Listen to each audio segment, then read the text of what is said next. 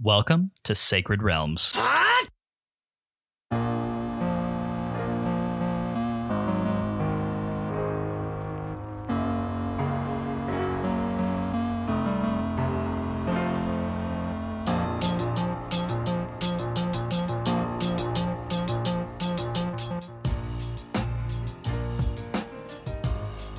It's a great day in Hyrule, y'all. Welcome to Sacred Realms, a Zelda retrospective podcast for the last regular season episode in uh, in season five of Sacred Realms. Uh, Breath of the Wild, of course. I am your host, Lyndon Willoughby, and I am joined, as always, by my co-host, Matt Willoughby. Matt, we made it. We are we are uh, we we have completed a game. Uh, well, yes, we have. Uh, the longest season of Sacred Realms so far by quite a bit. And uh, here we are, both in uh, hours played and in episodes recorded. 16 weeks worth of episodes. That is a lot of episodes and a lot of months. And Yeah, uh, especially when you consider that each of these episodes has averaged about, I don't know, a half hour to 45 minutes longer than ones from previous seasons. I mean, like, this is really kind of. You know, I, I feel like we've really gotten the space that we wanted to break this game down um, in a great way. Like looking back on it, I'm actually feeling very proud of of what we've accomplished this season. Um, especially just because I was very apprehensive to begin with that we were going to be able to make our format work uh, to to kind of do this game justice. Yeah, it was always kind of a, a huge concern that what we have been known for as kind of a book review style uh, podcast that it might not work for every game and maybe it won't but this was the, definitely the biggest one that we were concerned about and we we kind of i think we made it work. I think it turned out really well. I'm i've really enjoyed uh, our episodes. I've actually listened to a couple of them which i normally don't do um, and i think i think we did something good here. And i think that the game itself just lends to being podcasted about to be honest. It's been uh, a lot of fun. There's been a lot of uh, adventure to be had. And uh, it's, it's just such a such a well designed excellent game. It just it really really is. Couldn't agree with you more, Matt. Um, seriously, like uh, you know, I feel like we can pat ourselves on the back and as like you know, not not too uh, not too um, insufferably self congratulatory a way as possible. um, uh, but yeah, no, definitely definitely one for the books, I think. But before we get too far into this episode, because uh, your comments about the book club nature of this podcast, I think uh, is maybe something that uh, our guest uh, is going to have a word or two to say about the next two games that we're going to play. um, that guest is, of course, Mr. Uh, Max Nichols, my coworker at Bungie, a frequent friend of this podcast, who we're thrilled to have back uh, for this final climactic episode of Breath of the Wild. Max, how are you doing? I am doing great. I've been waiting a long time to come back to this podcast. I was last here, I don't know, episode three or something of this season, which feels Uh, like a lifetime ago. Four or five? It was eventide, right? Yep. Yep. Yep. Yep. Yeah. Yeah. It's yeah. a lot of game between then and now. I, uh, I'll have you know, I replayed the entire game just just so I could do this episode with you guys. Uh, it was a pretty good experience, though. I can't really complain. I was gonna say that is that is true that is true commitment. I mean, like we we certainly do not expect that of our guests. You know, we we will kind of settle for like a a, a good enough like working knowledge of of what we're about to talk about. But um, hey, I, I'm definitely not complaining because I will I will take your freshest uh, recollections. Um, you know, any day. That sounds that sounds like quality to me. But did I'm, you uh, did you enjoy your time going back through breath of the wild i think you said you did but expound Oh. on that a little bit I did. I did very much. Um, I so normally I know myself as a player very well, and normally I wouldn't repl- I wouldn't replay Breath of the Wild for like another three or four years. Um, Yeah. It was too fresh in my mind. Like it's only it was only five years ago it came out. Um, and so like when I first started playing it, I was like, the magic isn't here. I already know what's around every corner. Like I'm not surprised. Uh, and then I then I found like a bunch of like self-imposed rules to give myself, which we talked about in my last episode. Uh, you know, no fast travel, no using the map, um, and uh, you know navigating with dead reckoning and landmarks and stuff and that that was enough of a shift to how I was experiencing everything to make it all feel fresh again. So I found I found a way to make it nearly as magical as it was the first time. And you did stick to those rules throughout the entire playthrough. I did. I uh, I never. I don't think I did a single fast travel the entire playthrough. Dang. Wow. Oh, That no, I did. I did one. Uh oh. What was I it? was I was out in the Gerudo Desert, stuck on like a rock, hiding from a Moldula, Molduga, and I didn't really have the equipment to fight it because I went to the Gerudo Desert first of my divine beasts. Ooh. Ooh. Uh, and I w- didn't have the stuff I needed to get back alive, so I fast traveled away. We'll we'll we'll, uh, we'll call that a we'll call that a gimme. You know, that's like your that's your one time use Get break jail-free break card. glass in case of emergency fast travel. Oh, I don't think anyone can fault you. That sounds like a, a seriously involved way to play that game. Uh, I'm kind of with you, Max. You know, I like I, I I've played this game. I think uh, more than you have. Um, but I'm now in a point because, like you said, it came out five years ago, and this is my fourth time playing it all the Mhm. way through, and um, I definitely enjoyed very much playing through it uh, for the show. Um, I think that it's going to be another three or four years before I come back around to it again. Um, after the sequel comes out, I'll play that and then spend some time just going back through other stuff and playing other games, and then and then you know maybe in another three or four years, I'll fire up a Breath of the Wild one playthrough and then go straight into Breath of the Wild two, um, as I do uh, sometimes with Ocarina of Time to Majora's Mask. But um, yeah, I, I definitely get that. I, this is a game that's so special to me that I I I want to give it a similar amount of space um, because I I don't want to get to a point where it's kind of outstayed its welcome for me, and it I I didn't get there on this playthrough, but uh, I feel like I was getting kind of close. And then in addition to that, the fact that I was playing it on such a stringent schedule is also not necessarily the way that, in hindsight, I think is the best way to play this game for me. But yeah, you need to give it time to breathe. Yep. Did it did it ever feel like kind of like a a, a job to keep up with the schedule, or did it never Um, cross over that line? Uh, I don't know, Matt. What do you think? You know? I think there was a couple points that it did, and mostly that was whenever I was like swamped with other things, and then it would come to like Sunday night, and I was like, "Shoot, we have to record this week, and I haven't played any of the section of game that I need to play, so I just need to like get on my Switch and just knock it all out." Right? Like, Yeah. It's uh Champions Ballad, definitely. That one. That one was rough. yeah, that one was rough. That one, I definitely felt more stressed to be sitting down and playing a really fun section of Breath of the Wild than I than I should have, honestly. Um, but overall, I would say it never really felt like. I mean, I would say I had a certain amount of professional obligation tied up in it because you know we're trying to make like a we're trying to make like a polished and and good thing here. But for the most part, um, no, I was I was enjoying the ride very much. Like there was still a lot of recreational fun being had. You know. There's there's something really hard about making DLC like expansions like the Champions Ballad for a single player game like this, one that has an ending.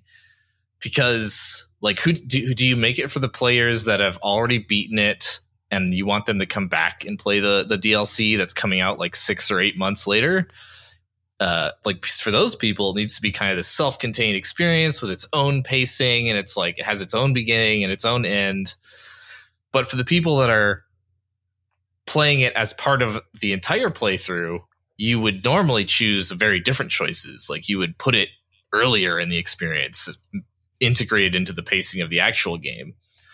Um, and if you go straight into one of these like eight months later DLCs, like Champions Ballad was, as part of a normal playthrough, it, the pacing is always a little weird. Yeah, I think that we both found it to be.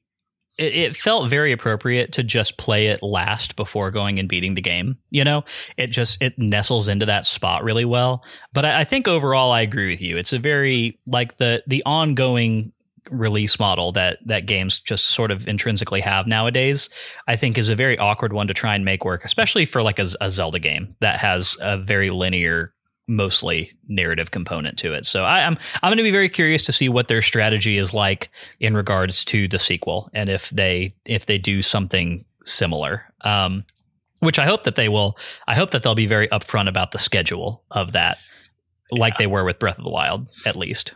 This was the first time they did something like that, really, for a Zelda game. So they will. The next time around, they will probably have learned a lot about how to do it well. Uh, I suspect it'll it'll be even better next time around. Well, that's the hope. That's that is that is a knock on wood from your mouth to you know uh, Great Spaghetti Monster's ear. We will uh, we will hope that that turns out to be the case. Um, we probably need to go ahead and dive right into this whole thing. But real quick before we do, I just want to ask you real fast, Max. You have long been a proponent of getting the first two entries in the Zelda series um, into our play rotation sooner rather than later. And you have now gotten your wish. So.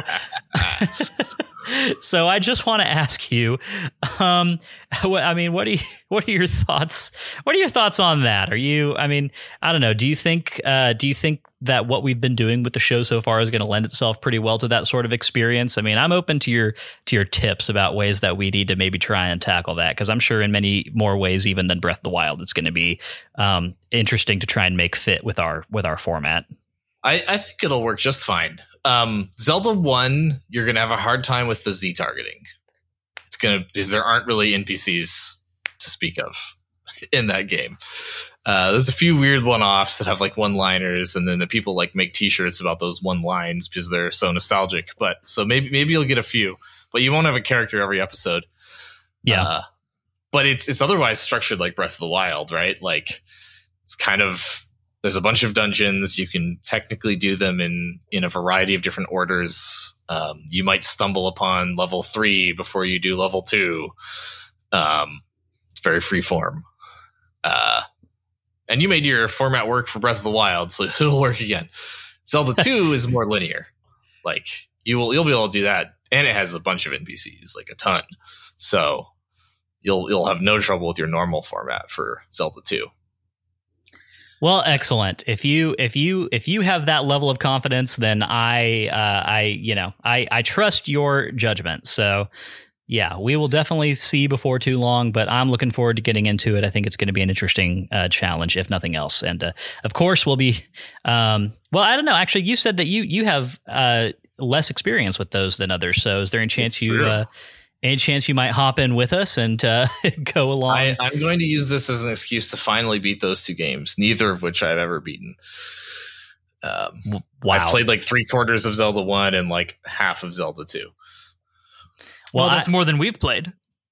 Well, yeah, that's not hard to do. like, I, I, I have spent five minutes in Zelda 1 and I have never booted up Zelda 2. So there you go. But good. I'm glad that we're all going to be mostly in this, uh, you know, on this train together and uh, watching how things unfold. So, needless to say, uh, Max Nichols, I'm sure uh, you you can expect to see back in the next season of Sacred Realms Pod to talk about our journey of discovery that we're all going to be on together.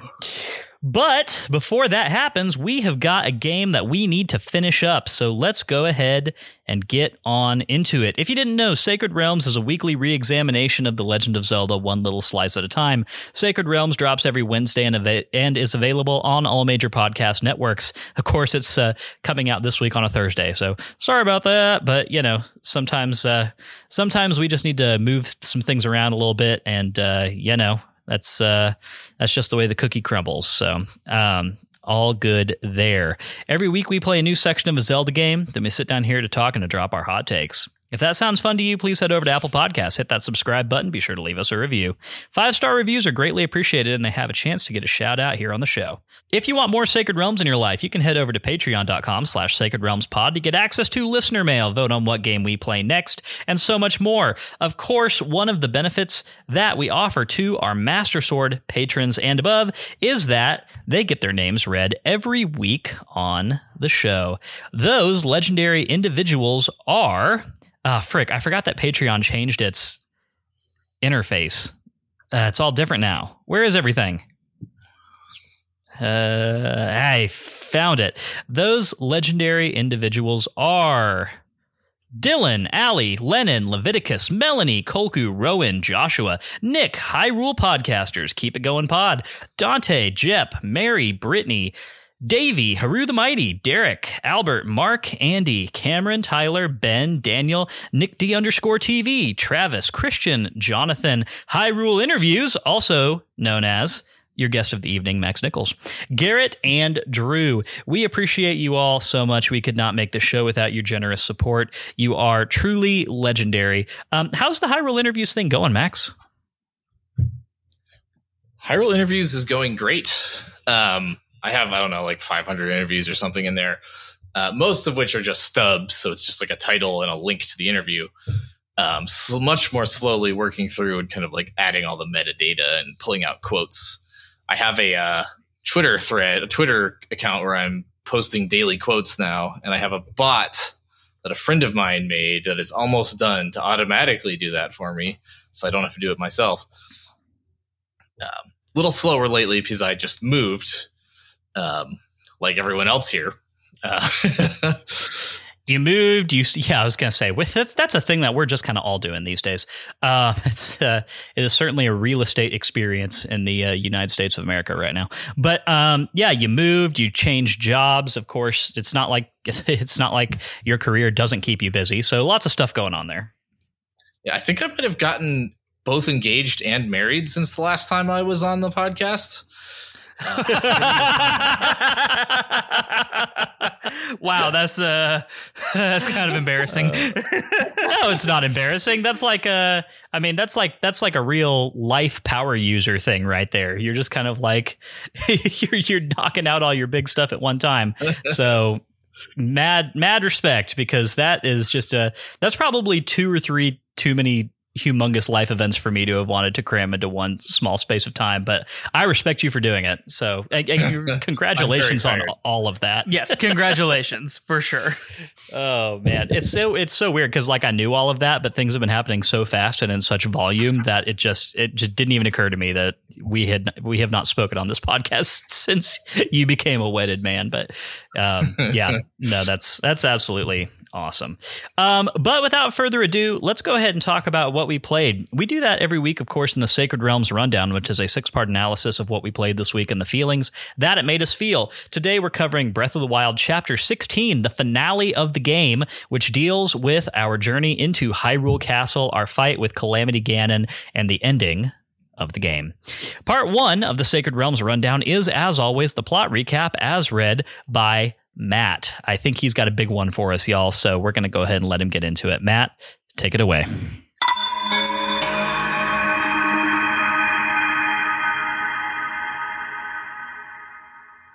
We have finally come to the end of the journey that we started so long ago. Ahead of us lies the imposing steel gates of Hyrule Castle, and even from this vantage point, we can see hordes of guardians and massive strings of malice energy choking the castle.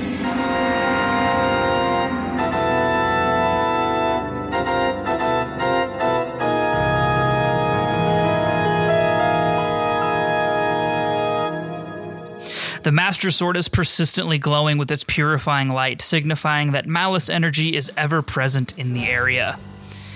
This place, which once was the very hub of light, order, and hope in the kingdom, is now the epicenter of the calamity itself. But within this haunted place is Zelda, at the very center, keeping contained the calamity from ravaging the kingdom beyond repair. With her power waning, we have this final and most difficult obstacle to tackle before we can come to her aid. As we enter, we immediately are confronted by multiple Guardian lasers from the ground and air. But our journeys and our trials have prepared us for this, and we make our way along the path towards the castle. Along the way, there are almost innumerable Guardians, including turrets, stalkers, and flyers and as we continue along the path, we come to the first gatehouse, which to our shock is guarded by a Lynel. This enemy is one we have faced and conquered many times, so we make short work of it and claim the bomb arrows from the chest that it drops as reward. Yeah, but certainly no Lynel gear because for some I know reason, for some reason it doesn't drop any Lynel gear. We're not allowed to have that. It's very so. weird. Anyway, Continuing along the path, we come to various entrances, both constructed and caused by the destruction during the collapse, that lead into the castle itself. The castle interior is no less dangerous, as it is completely infested with top tier enemies of all kinds. But the loot housed within the ancient palace is equally top tier, so we spend a great length of time ensuring that all traces of the enemy are wiped from this once grand castle. Through the dining hall, the library, the observatory, and even into the basement docks and the dungeons, we delve and destroy any enemy in our path.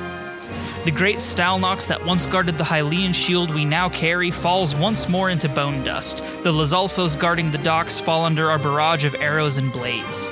We even take the time to revisit King Rhoam's study and Princess Zelda's study as well. In the mine tunnels beneath the castle, we destroy a stone talus, and in the guard rooms and armory, we bring low some moblins. After all is said and done inside the walls of the castle, we end up back on the path toward the throne room and come to yet another gatehouse guarded by another higher level Lynel. This one does drop Lynel gear, which is very nice. In our rampage through the castle grounds, we fell dozens, possibly even hundreds of enemies. We take the time to thoroughly clear out all the guardians and monsters we can find, as the last thing we need is Ganon calling reinf- reinforcements or any of these minions interfering in any rebuilding efforts should we win through. After every single enemy is defeated, including the patrolling Flying Guardians, we make our way up the last of the pathway to the throne room, where Zelda has imprisoned and been imprisoned by Calamity Ganon for the last 100 years.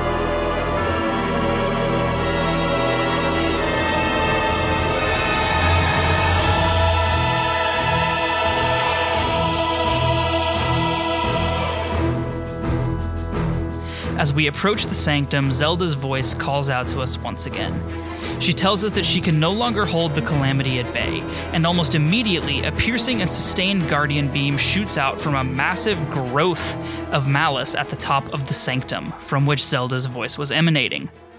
The Guardian beam wreaks havoc around the throne room, and in the end, a massive hulk of ancient technology and malice growth falls from this egg sac at the top of the room.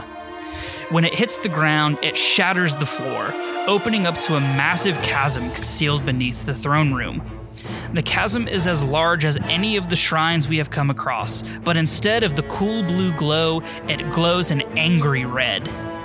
As the hulking mass falls to the ground, we glide to the bottom on our handy glider and stand fast in the face of our ancient foe. From this mass of technology and malice, an unholy, bastardized embodiment of ancient technology, malice energy, blades, guardian esque appendages, and miles of maroon hair rise. The face appears to be made of either glowing lights or molten lava, and the eyes sit above a crooked mouth. The monstrosity has at least eight appendages, one ending in a gigantic blade like Fireblight Ganon, one ending in a spear like Waterblight Ganon, and one ending in a guardian cannon like Windblight Ganon. The rear of the monster is a hard shell of impenetrable ancient tech, and as we stand in the face of our greatest foe, it rears and roars its challenge.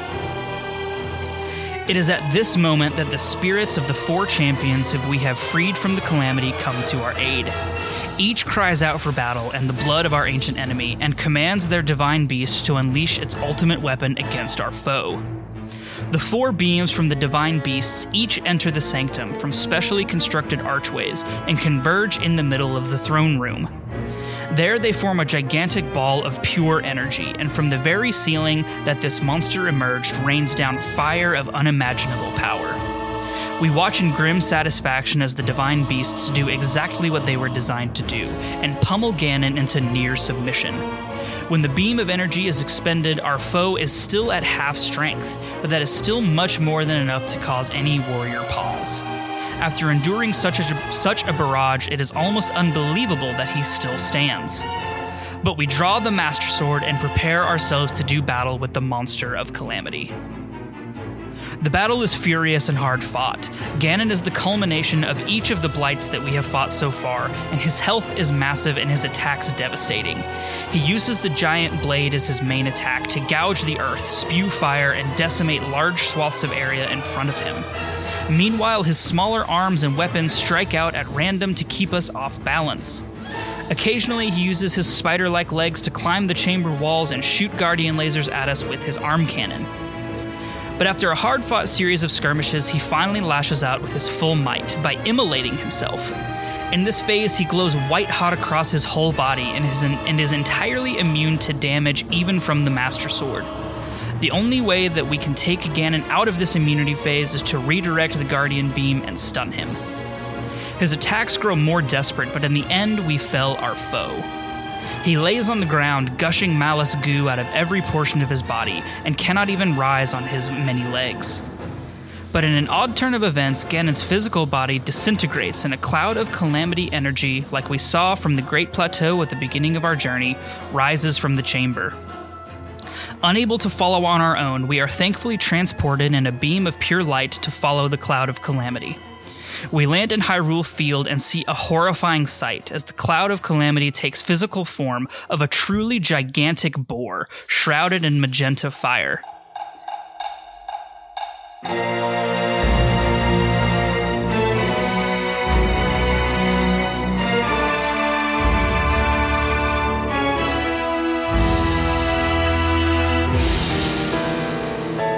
Zelda tells us that Calamity Ganon has foregone the opportunity of reincarnation and has chosen to take its true final form of pure rage and malice in order to unleash final and total destruction upon the world.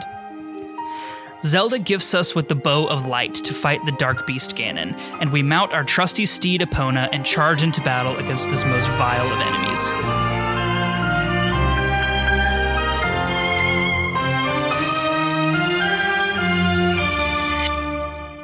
As we circle the Dark Beast around Hyrule Field, Zelda tells us that even though her power is waning, she can weaken certain areas on Ganon's body for us to shoot with the Holy Light arrows.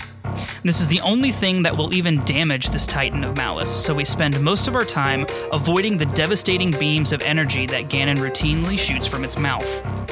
As we circle the sides of the beast, Zelda lights up three targets on each side of the Dark Beast for us to shoot and after each side has taken damage, the belly of the beast is our next target. As we progress through this fight, the very weather of Hyrule is reacting to our titanic battle, and storms rage as the winds whip up the calamity clouds. Finally, the very center of Ganon's being is exposed, and by using the glider, we fly up to take aim at the eye that has appeared in its back. When the arrow finds its mark, Ganon falls to the ground, and Zelda, bathed in holy light, rises from the core of Ganon, and with the pure energy of her sealing magic surrounding her, blasts Ganon with the biggest blast of magic that the realm has ever seen. The explosion drives Ganon and its shade form all into total annihilation. Finally, once and for all, the calamity has been utterly destroyed.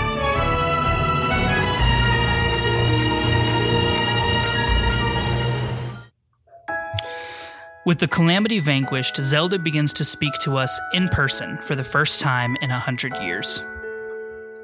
I've been keeping watch over you all this time, she says. I've witnessed your struggles to return to us as well as your trials in battle. I always thought, no, I always believed, that you would find a way to defeat Ganon. I never lost faith in you over these many years. Thank you, Link, the hero of Hyrule. But may I ask, do you truly remember me? After the long years, the grueling journey to get here, and the absolute hardest fight of our lives, words seem to fail us as we look at the beautiful princess who saved our lives not only once, but now twice. But of course, we remember her as if everything had happened yesterday. As the sun rises over the fields of Hyrule, we go with Zelda to begin the equally challenging journey of rebuilding Hyrule after the 100 years of war. We return to the castle and gaze upon its ruin with sadness, but we can feel that the spirits of the champions and of the long dead king have been keeping watch over us all this time. After a few days of rest, we find ourselves on a hill overlooking the field of battle, where there is a new crater speaking to the cataclysmic power of Zelda's sealing magic.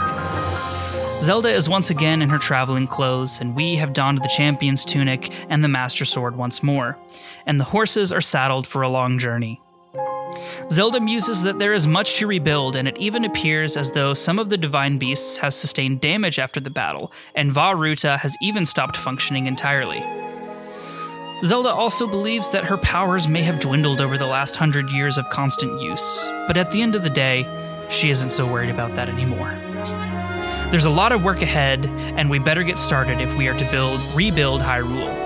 And Zelda's faith is that together we can rebuild Hyrule to its firm, former glory, or maybe even beyond. We set off on this next journey with our beloved princess, our dearest friend, full of hope and optimism for the future of the kingdom of Hyrule.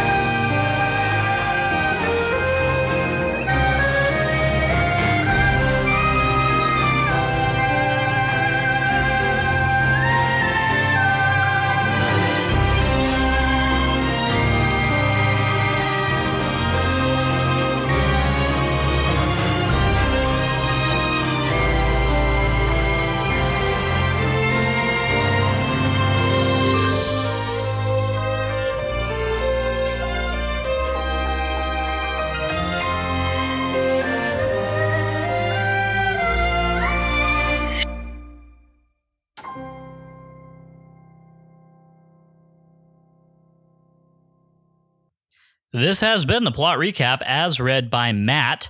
That was a hell of a way to end out uh, this season of, of plot recaps, Matt. You've really turned out some bangers in this one. So, ah, well, thank you. You deserve a round of applause uh, for that. So, there you go. There you go. I hope you enjoy it. Please. I'm taking a bow. No one can see it. Accept, I, I, accept I my recognition. Um, thank you. Yeah. it is it is accepted, and, th- and thank you. Wonderful. Let's go ahead and get into part two, which is our takes, where we talk about this game, uh, this section of the game, and how it made us feel. And I'm going to go ahead and uh, kind of establish a system for the way that we're going to do this, because obviously the entire section of the of, of game this week was basically a dungeon, um, and we're going to get into that in the dungeon map. But I do just want to maybe spend this time talking about um, the wrap up of the story and the narrative, and kind of where where things uh, end for the tale that this game has been telling. So uh, I'm going to go ahead and pass it over to you first, Max. Uh, I don't know, like. Yeah, I, well, I mean, just you know, no, no need to, no need to get crazy, but just a gut check from you. Uh, I mean, how do you feel that this section of the game serves to wrap up the the story of Breath of the Wild?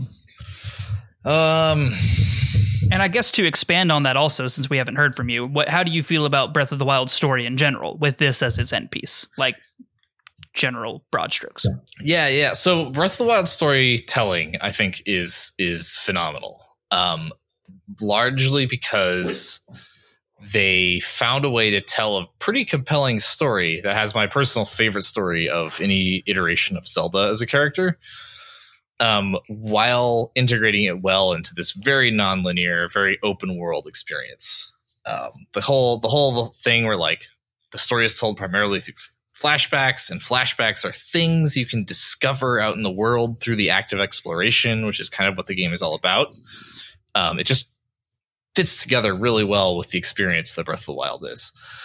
Um, and I think the story they tell is like this very personal story, right? It's about it's about a, a princess who is a, a teenage girl who is struggling with the weight of the world on her shoulders and you know her family puts too much pressure on her it's actually a very relatable story in that way um, so overall i think it's great uh, i don't love the ending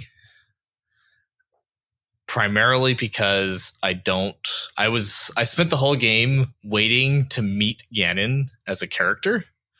And ah, Ganon ah. is never a character in Breath of the Wild. He's a he's like an evil hurricane, um, kind of just this force of nature. And so I, I remember being distinctly disappointed when I went through the finale and and was like, that's that's it. He's just a he's just a gross guardian monster, and then he's a big pig. He never speaks. He's never a character. So I, I was very disappointed with that at the time. He has no motivation. Right. Yeah. He's an elemental force of evil, which is actually a complaint I have with demise as well in Skyward Sword, but to a lesser extent because at least demise talks to you.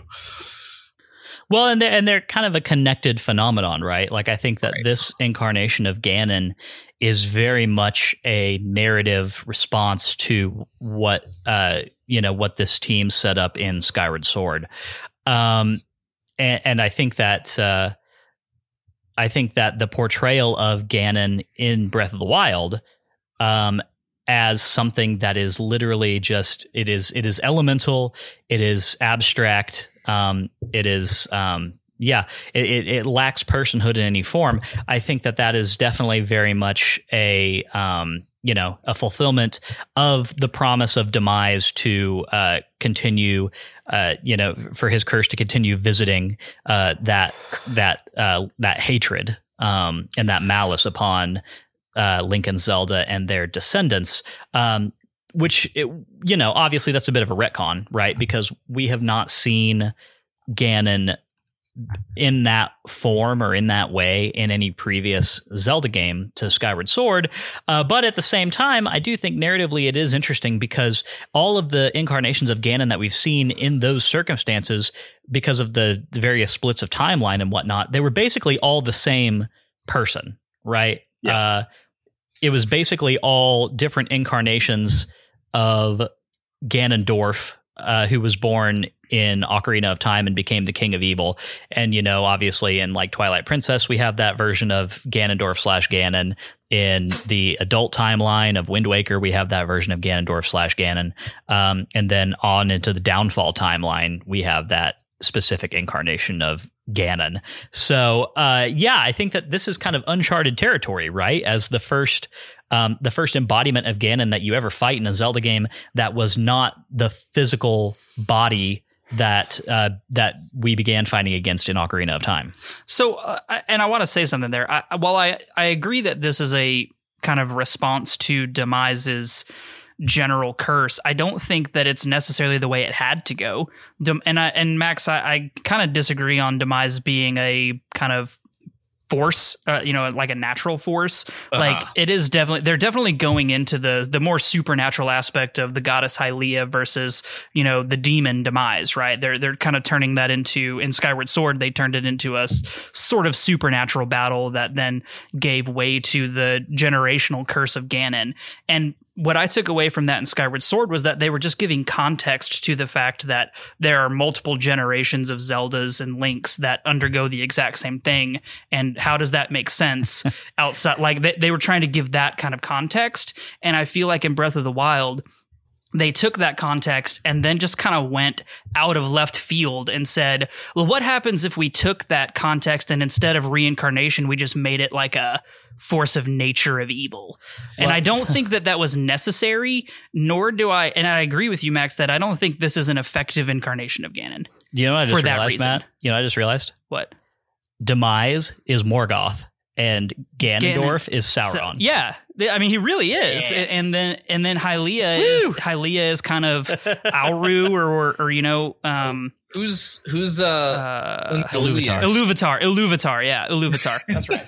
Yeah. And, like they, they they're doing they're doing a whole Silmarillion thing here, right? And instead of going full, but, like they turned Ganon into the Eye of Sauron here, right? And Okay, just- well, yeah, but uh, well, I, woo, hey, hey, I there you go. Yeah, like- no, I look, but here's my thing. I, it, it is very explicitly stated by multiple characters in multiple places in Breath of the Wild that the intention for so basically Ganondorf is is dead. In like he has been killed. If we, especially if we're to presume that this is the end point of the child timeline, which I know there's conjecture about that, but like let's say for the sake of discussion that yes, this is the end point of the child timeline. Ganondorf, as we knew him from Ocarina of Time into Twilight Princess, died at the end of Twilight Princess. Spoilers. I'm sorry, we haven't played it yet, but uh, or it, it is actually kind of ambiguous at the end of that game. But anyway, um, so let's say Ganondorf is dead. Uh, let's even go further and say that the trailers from Breath of the Wild 2 are to be taken with, you know, some some narrative weight and the, the desiccated corpse of actual Ganondorf is below Hyrule Castle somewhere, right? And the curse of demise has somehow left his body to become a Well, I think- corporeal. I, I think that, I think it's one of those things where they talk about like the malice and evil that is Calamity Ganon is in the process of manifesting, and it was the intention of that force to regain a full body and to I don't know I don't know if it would then be reincarnated as another version of Ganondorf or what would happen, but I, I think this version of Ganon narratively, like just from a narrative standpoint, you know, you, we can we can discuss the validity of this approach and how effective it is from a storytelling standpoint. But narratively, I think the reasoning here is that we have interrupted that process and we are dealing with a half formed um, stage of that reincarnation process, which we then interrupt. So, Yeah. so. It so is like, very are you can interesting that Zelda tells you straight up that, like, oh, it's giving up reincarnation to put all its power into fighting you right here and now. Uh, that was interesting. Yeah. which I'd forgotten about from my first playthrough. So, Lyndon, are you conjecturing that when Zelda entered Hyrule Castle 100 years ago to seal Calamity Ganon, she interrupted its process of becoming corporeal, and that's how we got this amalgamation of goo and technology? yes, Okay. yes, Okay. I, I I can get behind that to be honest. I think I think that actually helps make this make more sense because really when you look at Calamity Ganon as a as a I don't even want to say character, but as a monster, it is kind of half formed and it is like uh, I mean, it looks like I, I know you've never played Witcher three, but it looks like the botchling in Witcher three, where it's like, oh, that's like not all there, and it's really gross, but still dangerous and powerful. And it, it's yeah, I I can Yeah, get I this- can get on this- board with that. This Ganondorf needed a little more time in the oven. Uh, yeah, definitely, definitely. Sorry, Max. We totally like interrupted your flow of thought there. Oh, so no, you no, ended you, it's you ended your thought Totally there. works. Exactly. You ended your thought train there before we interrupted with uh you know you don't like this incarnation of Ganon because it is not a character and uh it's it's kind of a more uh prime primeval force of of nature. So if you We're want to having continue. primeval for dinner. there is one weird there's an interesting angle to that though is like even though i complain about that like what would it have looked like for ganondorf or ganon or whatever we want to call it to have been a character in breath of the wild? Like how would they have incorporated the character ganon throughout that story? Like would it have gone well would it have been Hmm. integrated as well as the story they do have i don't i don't know um I mean, it And would have been very and then- different. That's of course putting aside any speculative discussion around to what extent that may or may not happen in Breath of the Wild in 2, Breath of the Wild 2. which we should probably not get too much into because we know almost nothing about the It's game. hard though because like the trailers clearly show uh, the body of Ganondorf. and Right. also it kind of flies in the face of Zelda's uh, statement that it that Calamity Ganon is giving up reincarnation. Like the, it almost flies in the face a, of but that. that's a dead body in the trailer. Like it is, but it also then turns its head to you and like its eyes glow. So it's not like totes dead. It's just mostly dead. we may have I to mean, revisit this. in- Ganondorf has been revived before in various Zelda Yeah. games. For sure. Anyway, I'm sorry. Please continue, Max. I think that from a- from a storytelling standpoint, I agree with both of the things that you're saying, which is that putting aside the lore of the explanation, which is valid, uh, I think that when we're just talking about having a big bad, uh, which we can. I don't know, assign any level of, of pathos or identifiability to. Like, um, we're definitely not getting that here. And we've gotten that with other versions of Ganon. Like the, you know, we, we have gotten a humanized Ganondorf in other versions of other games, right? And uh, who has like motivations and as messed up as they are, like has reasons for having done the things that he has done. Yeah. Um, and and we definitely do not get that here. And uh, I I definitely I I feel that this was a good end to the story that we've been pursuing. Um, I think that you know I the first time that I played this Max had a very similar um experience where I was my my expectations of what were going to happen in the end were not necessarily meted out.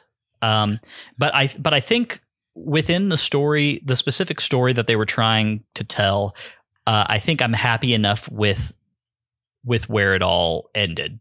I, I guess maybe even a little provisionally. Like I, I don't want to hang too much of my feelings on this, uh, you know, on the sequel and whatever story that tells. But I, I think that uh, you know, since Breath of the Wild 2 is going to be a direct sequel, I think in, inevitably some of my thoughts about this are going to take more firm shape once I've gone and, and played that. But for now, I'm happy enough with it, with some caveats. I I do think the actual story of Zelda, which is in my in my mind is like the story of Breath of the Wild, uh, Zelda and the Land of Hyrule. Um, I think they have a good ending. Uh, yeah, I agree. I think that I think that if we when we look at the calamity, which has really been kind of represented as the main antagonist of the whole game, right? Is just the calamity in general. And it's an antagonist in such a way that it has caused the entire downfall of the whole kingdom. And the game is more or less about trying to restore Hyrule post calamity or fight back the calamity right? And and that it's been presented really from drop as a fight against a force of nature. So like in the context of the game and the antagonist as it has been presented throughout the game i'm having a hard time figuring out how they could have personified calamity ganon as anything other than a force of nature, which doesn't mean that necessarily I think that that's the best storytelling method for a, and antagonist in general, I think that they were that's kind of what they were going for. And if that's what they were going for, I think that they did that well. Yeah. Yeah. Moving, if that makes sense. It, it does. It does. Moving on from Ganon, though, because Max, you said it best.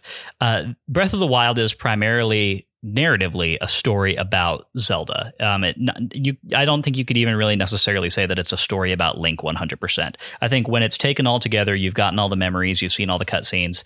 Um, this is a story about Zelda, and I think that the ending that she gets here is a really good one, and I think that that is. Uh, even more true if you've kind of put in the investment to track down those memories and you've kind of seen the story in totality. uh, just inhaled the fly. Um, it's uh, something that surprised me in my playthrough right now is there are bad endings to Breath of the Wild, or at least less mm-hmm. good endings. Um, I only beat three of the four divine beasts on this playthrough, and there's several points where Zelda has dialogue like about like, oh, I don't know if you remember me, or like you may not remember me all the way, and like the actual ending is kind of truncated they appear on outside of Hyrule Castletown, and then that's it. They don't really have dialogue. They don't have that that scene up on the hill. Um, like the ending is shorter and less satisfying. Mm-hmm. Mm-hmm. Yeah, I tried to. So in my plot recap, I actually referenced both endings, and I tried to kind of mush them together. So and and I did that because I went back through I went I always go back especially at the ending of games and watch videos of the final battles and any dialogue that takes place because I try to be as true to that dialogue as possible. And one of the videos that I watched was with that not complete ending, right? And you get that not complete ending if you either don't beat all the divine beasts or don't get all the memories. And it is exactly like you said Max, Link and Zelda go up to the gates of Hyrule Castle. They kind of of look at it and the while the cloud of calamity is gone and all of the pillars are now glowing blue instead of red it's just it's dead it's obviously just a dead castle and zelda and link are both still in their battle torn costumes and they're just very sad and they look at each other and don't really say anything um, and as they turn their back on Hyrule Castle and walk away, uh, you see the shades of the champions and of the king. Well, that happen that happens regardless. Uh, it didn't for me. Maybe I accidentally skipped it, but um, yeah, that happens regardless. But if you don't have all the memories, then it ends there, and you don't get anything else. There's no dialogue in that scene, right? Yeah, so. no, there's no nobody talks. All the champion shades disappear. King Rhoam's shade kind of hangs out a little bit longer, but then he also disappears. Uh, and the I guess the assumption is that they just go on to the afterlife and don't yeah. come back. but I definitely I definitely think that if you it, it, I think it could be a narratively unfulfilling um, ending to the game. Uh, just by virtue of the fact that it is it, it does feel very truncated. It feels very incomplete. There's no moment of catharsis where link is getting to talk to zelda and kind of like bask in the the aftermath of all of this. And then you do only get that if you've recovered all the memories. Um and i could see where that would uh lead to a big feeling of dissatisfaction um in the ending of the game if you if you didn't get all of the endings uh together so Mhm. yeah, I, I don't know if it's so tough because I like the reward for having done extra things that you Mhm. don't necessarily need to do, Mhm. right?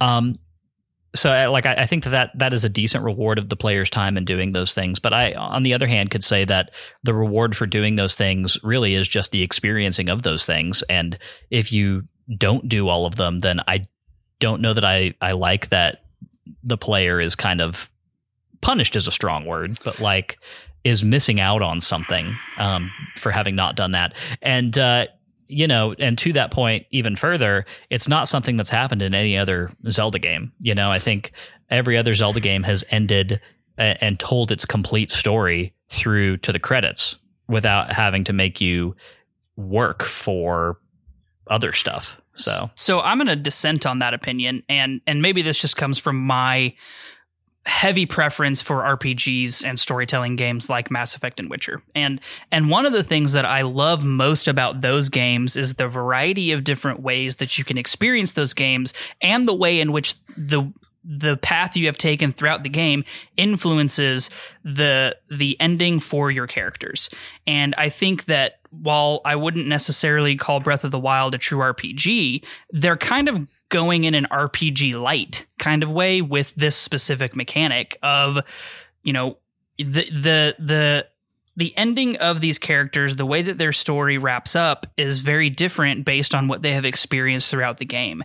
And I personally love that. I think that it pays off in a really big way the time investment to invest in Link and Zelda as characters. And the only way you can do that is by going and getting these memories and by completing the divine beasts and by doing the things that you've been tasked to do. You don't have to complete all 120 shrines to get this ending. You don't have to get all 900 Korok seeds. Like you just really have to do the things that flesh out the characters.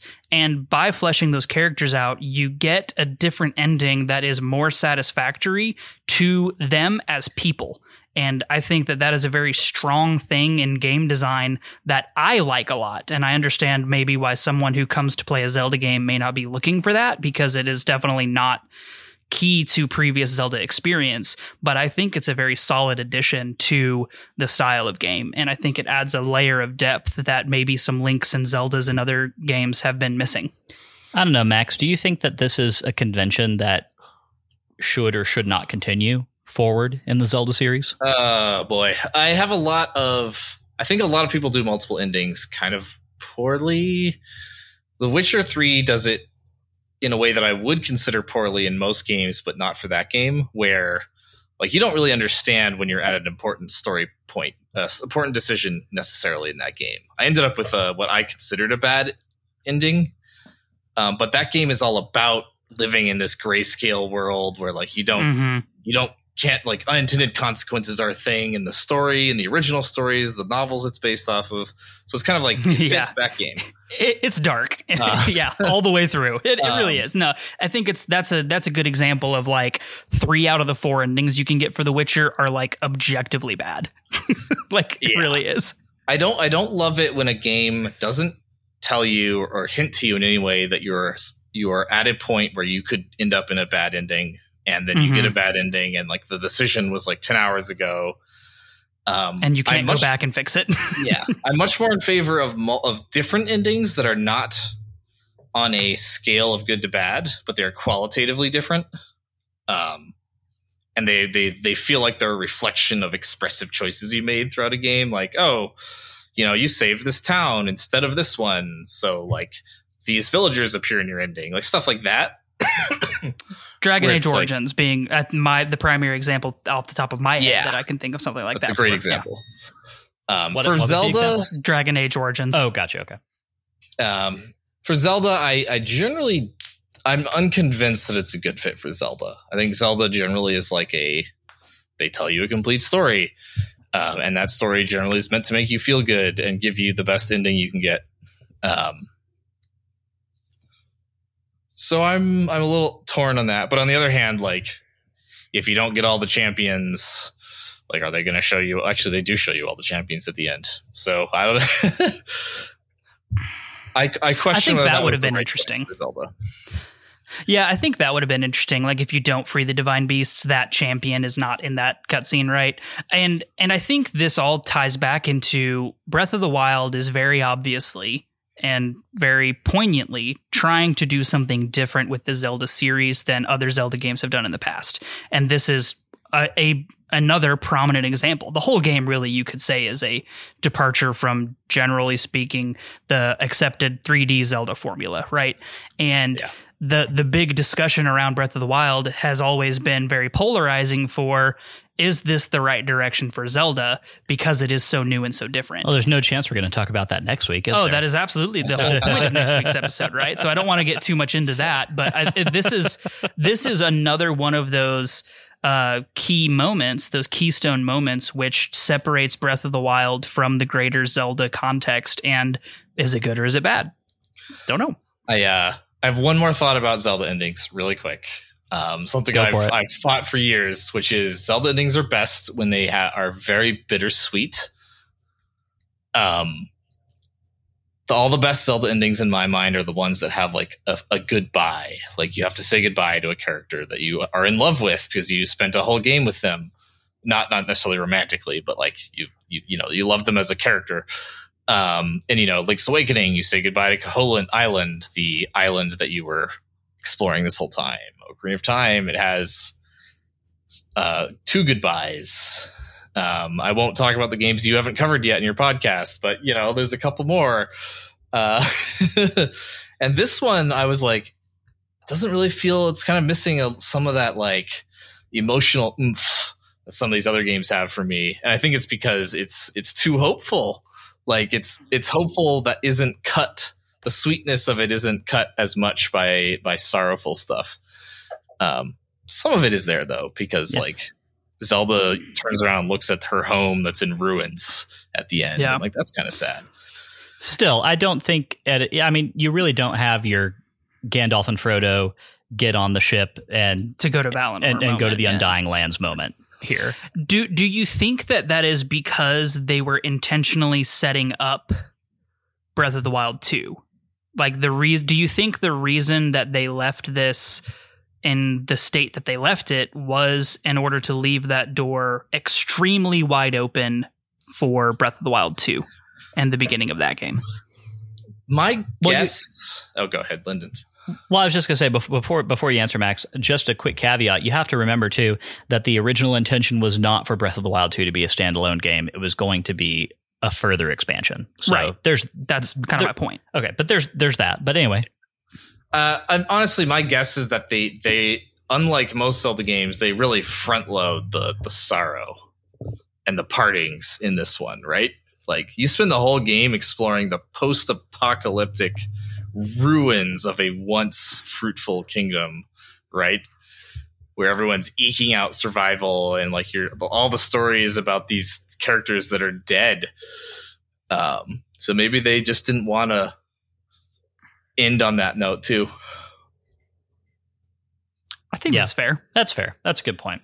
Um, you know, obviously, what what narrative fruit this bears going forward, that is a question for another day. Hopefully, actually in spring of 2023, we'll see.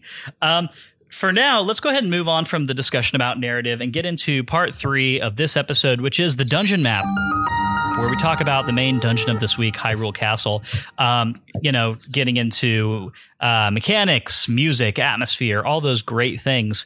Um, I want to ask everybody a yes or no question real quick before we dive into this. I'm going to start with you, Matt, and uh, then go to Max, and then we'll end with me. Matt, Yes. do you think that Hyrule Castle in Breath of the Wild is a dungeon? No. Max, do you think that Hyrule Castle in Breath of the Wild is a dungeon? I think it is a vision of what dungeons could be. So yes. I am going to say yes. With a few caveats that I'll get into later. But I think overall, yes, I, I think I think that it is. Um, so I know Max that this is a big deal for you, and so I'd like to give you a minute to kind of give us your thoughts on what is kind of done here, uh, because I know that you have you know, obviously you've got thoughts and feelings about how well it works on its own, but also some things that you're hoping it it is kind of indicating um, towards as we go forward into a new convention of what we even think of as a dungeon. Yeah. Uh, oh boy. Okay. Um. So I, I could just jump straight into kind of like analytical stuff here. Uh. So I guess I'll do that. I if you look at Breath of the Wild, um, you know, some of the stuff that makes it very different from past Zelda games is uh, it's it's nonlinear. They they focus a lot on kind of their physics and chemistry engines. They call it like simulating uh, connections between the mechanics, where one thing you do could affect another thing, could affect another thing. Um, and they they use this this like delicious uh, you know soup of mechanics to create situations and then ask you to like figure out how to get through this situation. Maybe, maybe you'll do it with the solution we anticipated but maybe not. Um, there's a bunch of interesting quotes from like hidemaro fujibayashi the game director about their kind of approach to this uh, i have some written over here let me see if i can find the, the good one and and so in the in the parlance of this team, because game director means means different things at different places. So uh, so would this person be the main creative kind of d- directing force of the entire project?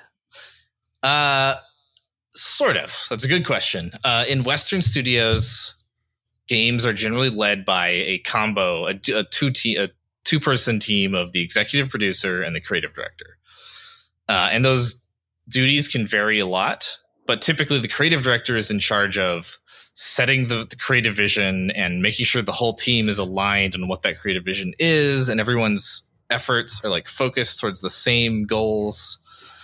Whereas the executive producer is more about like they're more external facing they care about the business the budget the timelines um so like your cory barlog or your todd howard i don't know those names very well but probably yes um oh Yes, yes. Uh, I do know those names. Um, and yes, you're correct. Uh, so in at Nintendo, they kind of combine those two roles into one person called the producer. So the producer for Breath of the Wild was Eiji Aonuma. Uh, he was ultimately the the authority over the game. However, uh, they the producers tend to delegate a lot of the day to day creative decision making to the game director. So you can kind of think of the game director as the slightly lower ranked version of what you'd call a creative director in a Western studio. So you can think of Fujibayashi as like the second in command who was in charge of the day to day work. With right, with with with Aonuma being the number one, but also being in charge of the Zelda franchise as a whole. Yeah, Aonuma is the is the producer for typically multiple Zelda games at a time. Gotcha. Um, uh, anyway, so Fujibayashi said that like uh, if you watch, he has like a cool GDC talk where he was talking about like you know we, we we wrote down this list of like design problems that Zelda games have that we want to overcome, and one of those problems he wrote down was uh, players are stuck in predetermined sequences of events quote, not being able to move forward with an event without having followed a set path, end quote. Uh, or, quote, it could be that unless you have gone through a predetermined set of experiences, clues or difficulty may not be appropriate. So they started, end quote. So they started with these as like core problems they wanted to solve with Zelda. They wanted to make it so you could play freely without having to follow their set paths and set solutions through problems. Um, and the whole overworld is like that, right? The, sh- the over every challenge you come across, every monster camp, every boss, they all have like various different ways you could fight them, different strategies you could use, different ways the weather could impact things, um, and you could come at them from any direction, you know, freeform all the way down. Um, and then the, the the divine beasts, which are at least in my mind the dungeons of the game, don't follow that pattern very well Um, they're they're much more constrained, not nearly as freeform. There are set solutions to a lot of problems. and I said in a previous episode that I thought if they took classic Zelda dungeon design, which is a very intentional, uh, generally linear series of experiences where they introduce mechanics, teach you those mechanics in like a easy form, let you in, in, encounter that mechanic again in a harder form in like the next room, uh, and they have this very carefully ramped sequence of events. Um, I said in a previous episode, if you plopped one of those into Breath of the Wild, it would be really jarring because it would be so different of a play experience than the rest of the game.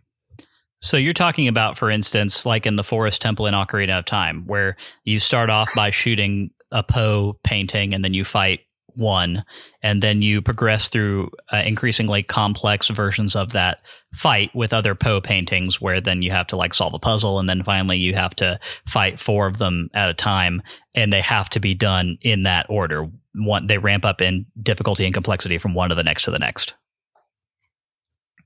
So 3D Zelda games do a very good job of creating an illusion of nonlinearity, but they typically are very linear, and there's only mild deviations you can do in most 3D Zelda dungeons.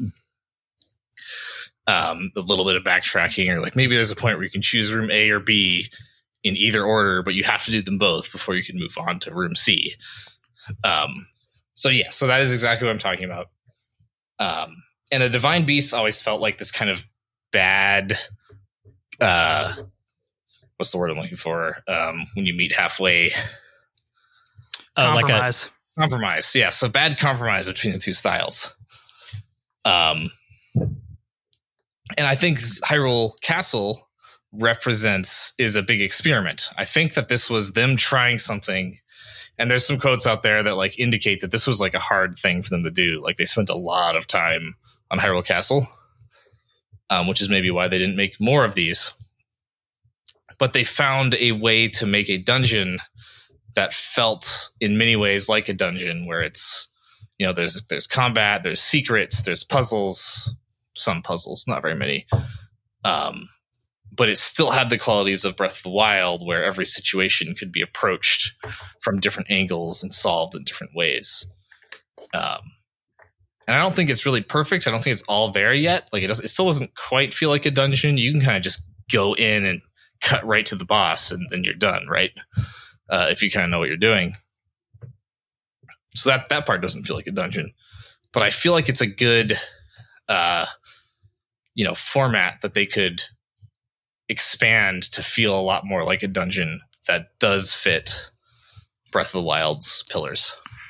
So yeah. I I want to like jump in there because I'm the only one that said no, and previous to this episode, I had said yes. But um, and what I want to say there is that like the the last thing that you said about jumping straight to the boss making it not feel like a dungeon like i think that's the entire point of it not being a dungeon is in my mind a dungeon makes you go through certain things you know and in breath of the wild's case i think they could have done it in a non-linear fashion but still you have to go through a certain tier of obstacles or enemies or puzzles or combination thereof to get to the end point, which is the boss. And that is not required whatsoever. In fact, the first time I played Breath of the Wild, I accidentally stumbled into the sanctum way before I wanted to. Yep. And like I just didn't know that like that's that that's where I was. And I think that while Breath of the Wild's whole shtick is free form, do it however, play the game however you want, no rules, no regulations.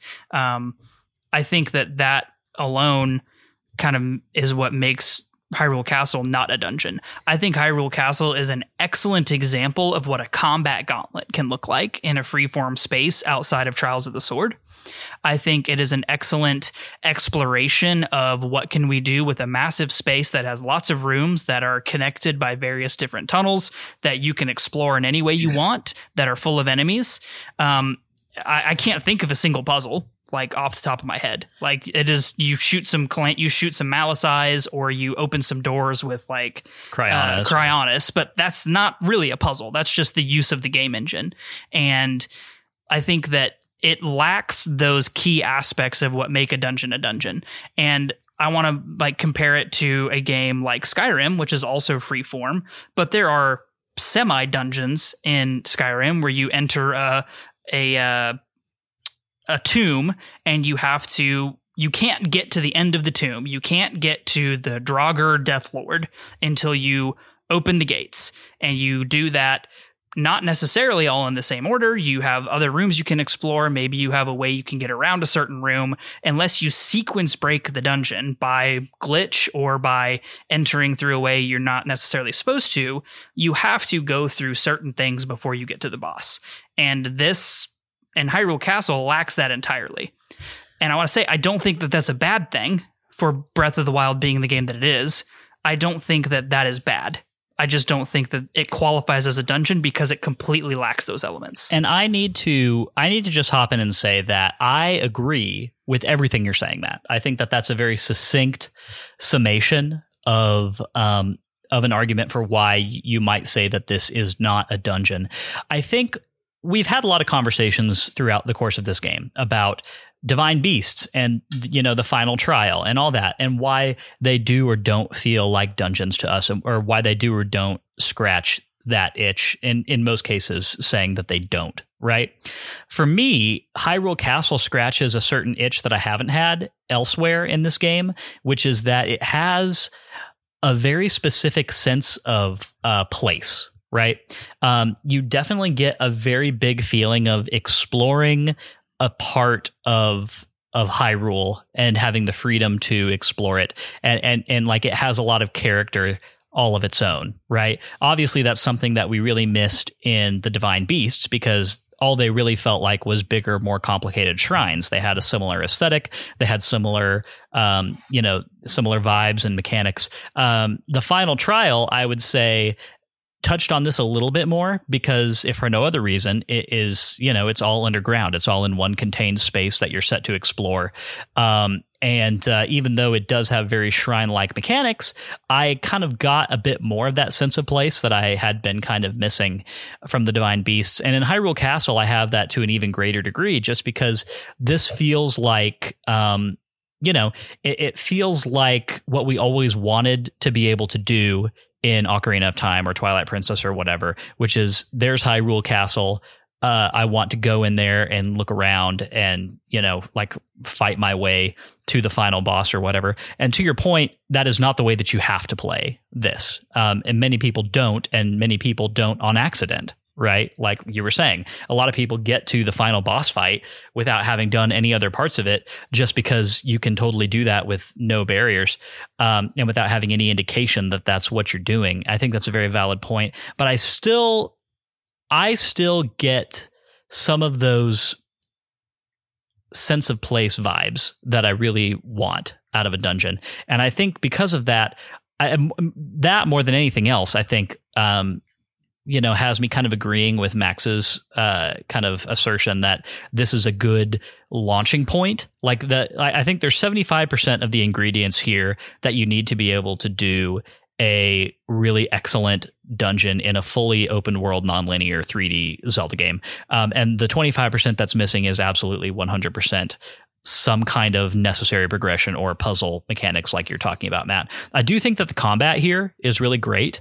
I think that um, this area more than anything else makes me really mad that there were not similar combat challenges in the divine beasts mm-hmm. right because uh you know if you if you set about to explore hyrule castle and to really experience the whole area like we did then you come to rooms like I'm thinking about the library, right? Yep. Where you've got a whole lot of high powered Lizalfos in there. Some of them are archers, some of them are like spearmen and all that. And you kind of like, if you're trying to conquer that room completely, then there's almost kind of like a Batman Arkham like sort of feel to it where yeah. it's like who do I start with where do I go from there do I sneak do I fight all these guys at the same time whatever. And I think that that is really fun. I mean, the combat of Breath of the Wild is something that I've always really loved about it, and I don't think that it's ever been leveraged in a um, dungeon adjacent space.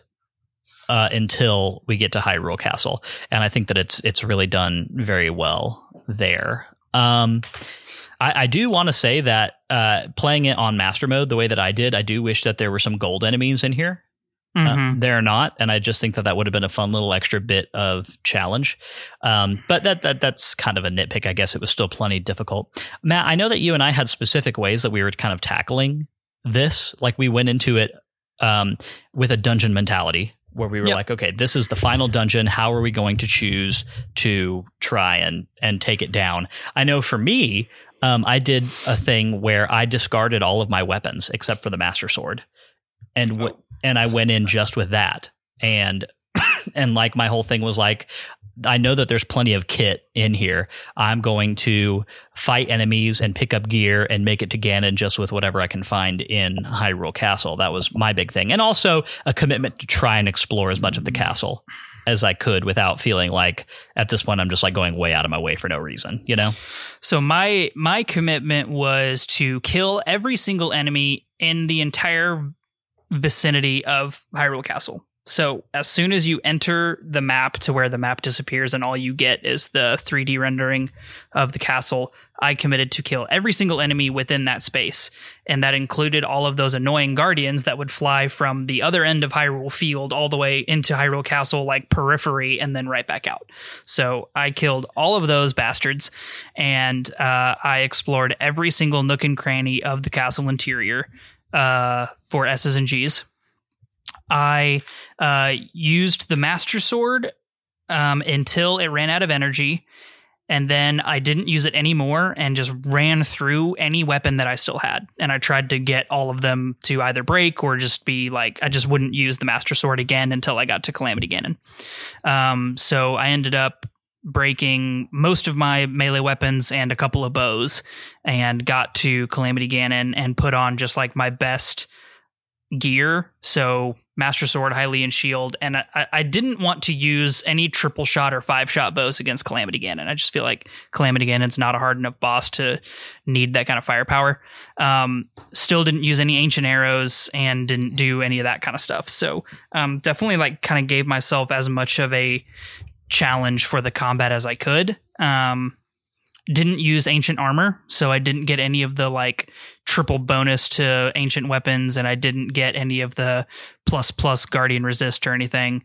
Um, just went in with my knight's armor and my uh, fierce deity mask, like I always do, um, and went all the way through uh, to the sanctum that way. I also did not upgrade my because I was wearing the the whole tunic of the wild set. Yeah. and I didn't upgrade it at all. from so you were running with three three Yeah. defense on all Yeah. pieces. Yep. Max, is there any specific Oh. way that you kind of like tried to I don't know tackle this? Yeah, so the first time I played this game five years ago, um, I I went in through the front door and I played kind of like kind of like Matt. Uh, I didn't I didn't decide I needed to kill everything, but I wanted to see every room. I wanted to explore every nook and every cranny of every room, um, because that space is amazing. Um, I totally agree with everything you're saying about sense of place, Lyndon. Like most of Breath of the Wild, other than the Divine Beasts, has a really strong sense of space in every village, every zone. But Hyrule Castle, more than any place else, is just oozing with it. There's so much environmental storytelling in there. Um, you can really feel like the desperation of like the castle defenders. Um, like you can see this like grandeur where it's it's simultaneously preserved more than it is anywhere else in Hyrule, but also despoiled and ruined by the monsters there. Um, like it's just it's fantastic, and also that music, right? Uh, oh yeah, oh every yeah. excuse to bask in that music. Which weirdly has like shades of the Ballad of the Windfish in it. I've always wondered if that's intentional or not. I don't know why it would be, but like Yeah, it's totally it's got to be intentional, but I don't know why. Right? It's kind of a weird thing to throw in there. yeah, but um what were we talking about? Oh yeah this time so so yes I, I wanted to every excuse to be in there as much as i could um and absorb that sense of place in that story. Uh this time around i was under leveled. I didn't have my gear upgraded. I didn't have very many hearts. I didn't have any upgrades to my stamina wheel um so i was like if i try to fight things i'm gonna die and i kind of tried to sneak in so i went in through the um, there's a cave you can access from the water um, that leads you into kind of like the back of the mines or something like that. I don't know what exactly they're supposed to be offhand, um, but I kind of like was able to fight a Hinox, then go up into the library and pretty much tried to sneak from there. Other than finding the secret rooms in the library because they're fantastic. Right.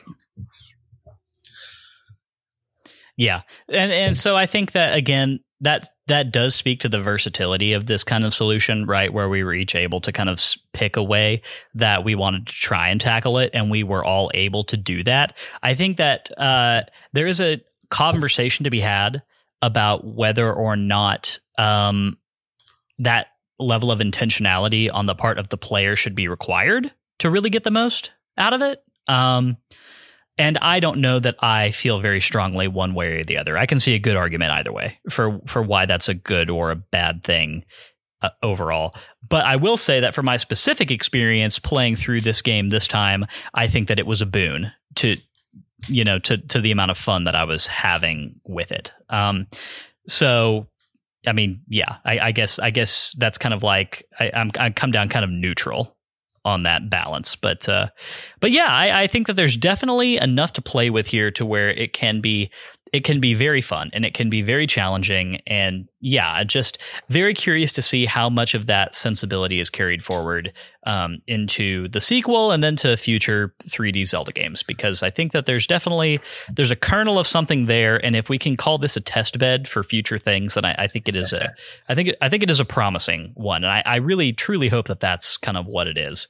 Um, let's talk.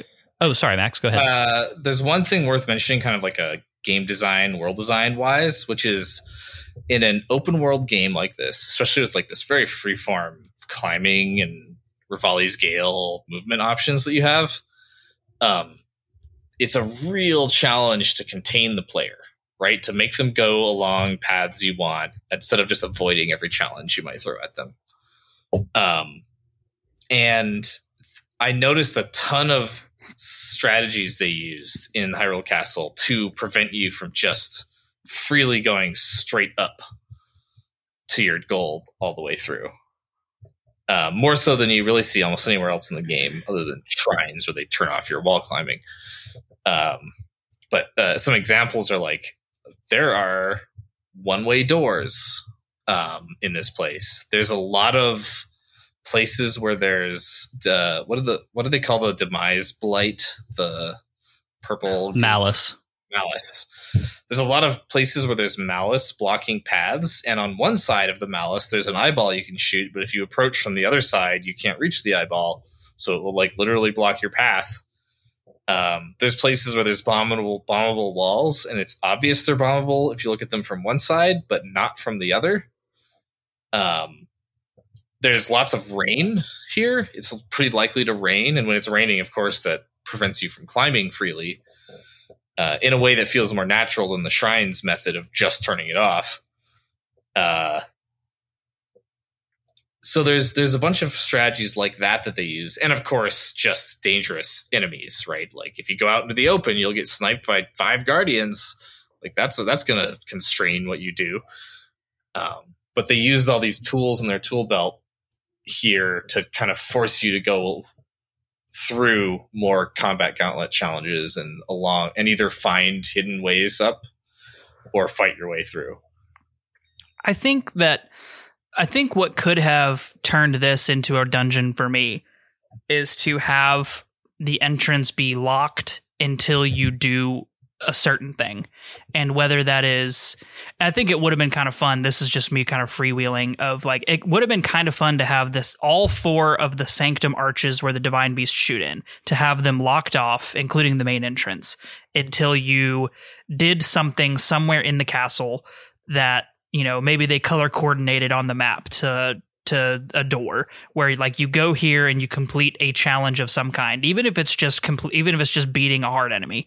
And it, it opens up that door right? And once you open all four doors you can enter the sanctum and fight ganon. I think that is and I don't know if it's easy, but that's like one thing that could have turned this for me into a simple combat gauntlet exploration heavy, you know, agree totally on your sense of place comment, Lyndon, but could have turned this into an actual dungeon for me. Yeah, and and to that point, I think that any any puzzle of that kind would have, I, I think, uh, most desirably uh, leaned heavily on the runes and that toolkit as being your main items that you're basically using in this game. Yeah. And I, I, think the biggest criticism that I really have about Hyrule Castle is that as much as we've been forced to use all of those things to puzzle solve in shrines and divine beasts and wherever, everywhere else in the game, they are not really a super necessary part of what you're doing here outside of you know moving from maybe from one hidden room to another to find like a good sword or something. Um, i think that the the runes as puzzle solving tools are almost completely abandoned here. And I think that that is a little disappointing because I think that this game has spent so much time setting those up eh, and, and like the mechanics and systems that they that they live by um, like we've become so familiar with them and so fluent in their usage and then to not really have them be a major factor here i think is a little disappointing um, and and I, i'm very curious as to why the decision was made to maybe not involve them in a in a greater way. But um, we can only speculate about that. But anyway, if, that, that that that's kind of where I'm at with that. If you think about the runes, um, they are not super well integrated almost anywhere other than in the shrines in the game like they're kind of they're kind of powerful and useful and flexible tools but it, they don't really typically have very many situations where they're like crucial problem solving tools unless they have a very contrived like you have to hit a switch that's hidden in a certain way or blocked off in a certain way uh, which they really only seem to be able to achieve in the divine beasts and the shrines. Right but i think that that's what would have turned this from a i think that's what would have turned this into a real true dungeon by anybody's standards, right? Oh, yeah, I think yeah. that uh, yeah, I think that that alone would have turned this into a true dungeon, right? Because uh, what we've said all season is that the shrines and the divine beasts were kind of dungeon light material, right? Like they were half dungeons, kind of little challenges that tried to take the place of the Ocarina of Time or Majora's Mask dungeon, right? And it feels like they they had this opportunity to really create the mother of all dungeons in Hyrule Castle by combining what they have with what they have previously put us through in the trials of of shrines and divine beasts and they just didn't do that.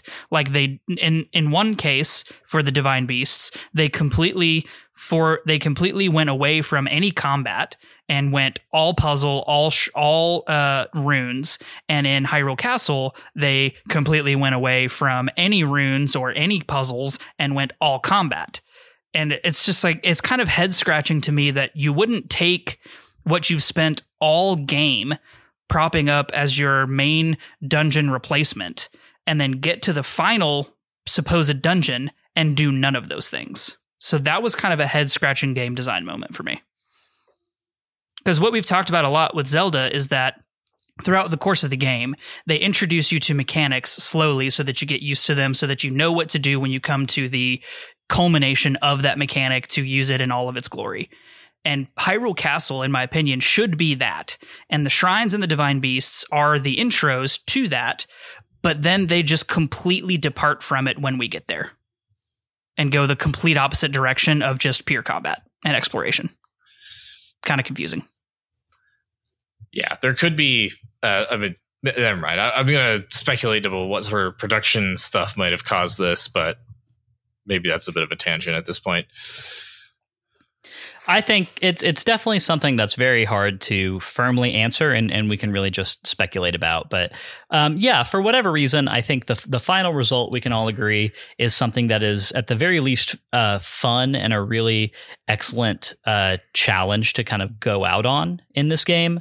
Uh, but you know, maybe uh, like obviously we can think of a few ways that it might have been done differently, or in some cases maybe even better.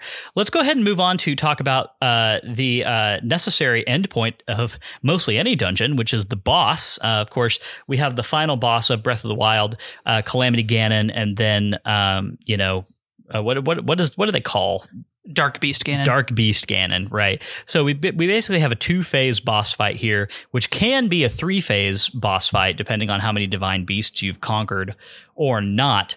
Um, I want to say that whatever you think about the character of Calamity Ganon, I do think that the final fight down in that crazy room below the sanctum is a fun one. I think that it, it's it's a fun culmination of all the mechanics that the the the Blight Ganons kind of had and threw at you, um, all kind of um, mushed together into one beefy. Um, challenging ish enemy. I think that if you have a real mastery of um, the combat mechanics of this game, then Calamity Ganon is not super hard. And I, I, kind of wish that he was a little harder. But I do think that there's um, there's definitely a very fun sense of scale in this boss fight. Calamity Ganon himself is intimidating, and the mechanics that he uses are varied enough to keep the fight interesting. Let's talk about Calamity Ganon before we move on to Dark Beast Ganon. Um, Matt, where are you at with with with the first phase of this fight. And actually, it does. Actually, you know what, Max? Let's go to you first, actually, because you said that you did not beat all the divine beasts. So that means you had to fight at least one Blight Ganon before you got like launched down into the the bottom area, right? Yeah, yeah. I had to fight Fire Blight Ganon because I skipped uh, Death Mountain. Um, Skippable and, and that, that, was that was pretty straightforward. Uh, I kind of just powered through it. I don't even think I really figured out all of its mechanics because I didn't remember from five years ago. I kind of just blasted it. Um, it's pretty easy because I don't think it's scaled up at all. And the most of the blights are pretty easy just to begin with. You can kind of just chew through them with any weapon and any combination. Um, and I think uh, the room you fight it, like normally when you fight them, you're you're in a room that's designed around them uh, but in this case, this room is, you know, they tried to design it around four potential bosses. Um, so it's kind of more of a generic arena um, that's less tailored to the the abilities of the boss. Yeah, um, because any any any divine beast that you haven't beaten, you have to fight that boss in the throne room before you fall yeah. down and fight actual Calamity Ganon. Let's talk about the Calamity Ganon fight, Matt. How did you feel about that? Um yeah, I I like it. It's it is not monotonous unlike the the blights. Um it is like you said that's varied. Um I think that it is fairly easy, especially if you've done all four divine beasts and he only has half of his health. Um it doesn't take you very long to get him dead. And um especially if you've done like what we did, which is get really good at combat in the game from uh perfect dodges to uh, deflecting, parry deflecting, guardian beams, um, arrow time mastery, like all of that stuff really can turn this fight into a uh, not such of a much. Um, but on the plus side, I think he's an intimidating designed character. I think he's a kind of a cool design um, from just like what he is. Uh, amalgamation of malice energy and ancient technology is spider like thing that's pretty terrifying in my opinion. Um, and uh, yeah like i think they did a good job on taking all of the blights and kind of combining them into one character to give a a larger scale challenge. I love the arena and the setting. I think it's very spooky and intimidating, and um, it makes it feel like Hyrule Castle was built almost like the temple on Coruscant, where it's housed, it's like built on top of the the bad thing, as if it's there to contain it. And I thought that was kind of cool. Um, I, I, enjoyed that a lot. So, um, yeah, I, I, think overall it was fine. Um, uh, much like the blights, though, I think that it's just kind of easy and not super challenging. What about you, Max? Where are you at with it? I, I actually generally agree with most of what Matt just said. Um, I think it's okay. Like it, it's scary. It, there's there is an emotional tone to this fight, which is that like this is a horrifying monster in front of you. Uh, it would if I found this like in a cave out in the world, I would be terrified. Um, as the final boss, it lacks the emotional stakes that I would expect from a final boss in a Zelda game or, or any game, but especially from a Zelda game. Um, like if, if you compare it to the second to last form of any of the other major 3D Zelda games, Um, like Ocarina of Time, the first form is Ganondorf up at the top of the tower. Uh, and there's you have the whole game's worth of like emotional baggage coming to play, and he forces your friend Navi away from you, and you know it's this whole thing.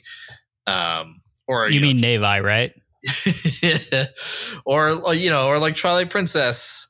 Uh, you know, there's a there's a really cool second to last. Well, the two forms bef- before the end. Um, the first and second forms are both like these really uh tonally interesting. One of the first one is e- emotionally interesting kind of fights. You know, they they all do these things. And then this fight is just kind of like, yeah, it's a big spider monster. It's as if you were fighting Gohma for your first form of the final boss. That's Um, actually that's really interesting. I hadn't even considered that, but yeah, it's like it's ancient Gohma that you're kind of fighting here. Oh man. Oh, that's scary. the actual combat is is fun. I think. I think it's a fun boss. Has varied attacks. You have to bring a lot of your skills to bear. Um, there is an interesting thing where like it's possible to go through the entire game without ever learning how to do perfect parries. And then if you are one of those players who did that and then got to this boss, you're kind of uh, not in a good place. Um, I watched uh, I watched someone play through the game and not know how to perfect parry, and they got to this boss and they like they were stuck. Um, they didn't know how to beat the boss. That sounds like a not good time. Yeah, but uh, other other than cases like those, I think for most players, they're going to get here and they will have developed the skills they need, and then they'll feel like they need to bring them all to bear, and that's pretty cool. Um, but yeah, a little easy if you're someone who actually played all the the content and got decently good at the combat. It's it's trivial. Yeah, definitely. Uh, let's move on then to talk about Dark Beast Ganon, which is the exact opposite of the Calamity Ganon fight in basically every way, and that uh, to me also includes the, uh, I guess, the versatility of mechanics, the tone of the combat arena. You know, basically everything about this fight is the exact opposite of the Calamity Ganon fight, um, where you're just kind of you're you're riding around on a horse at the feet of this immense malice monster um, this crazy magenta fire version of of the boar that we've fought uh, several times in other Zelda games, right?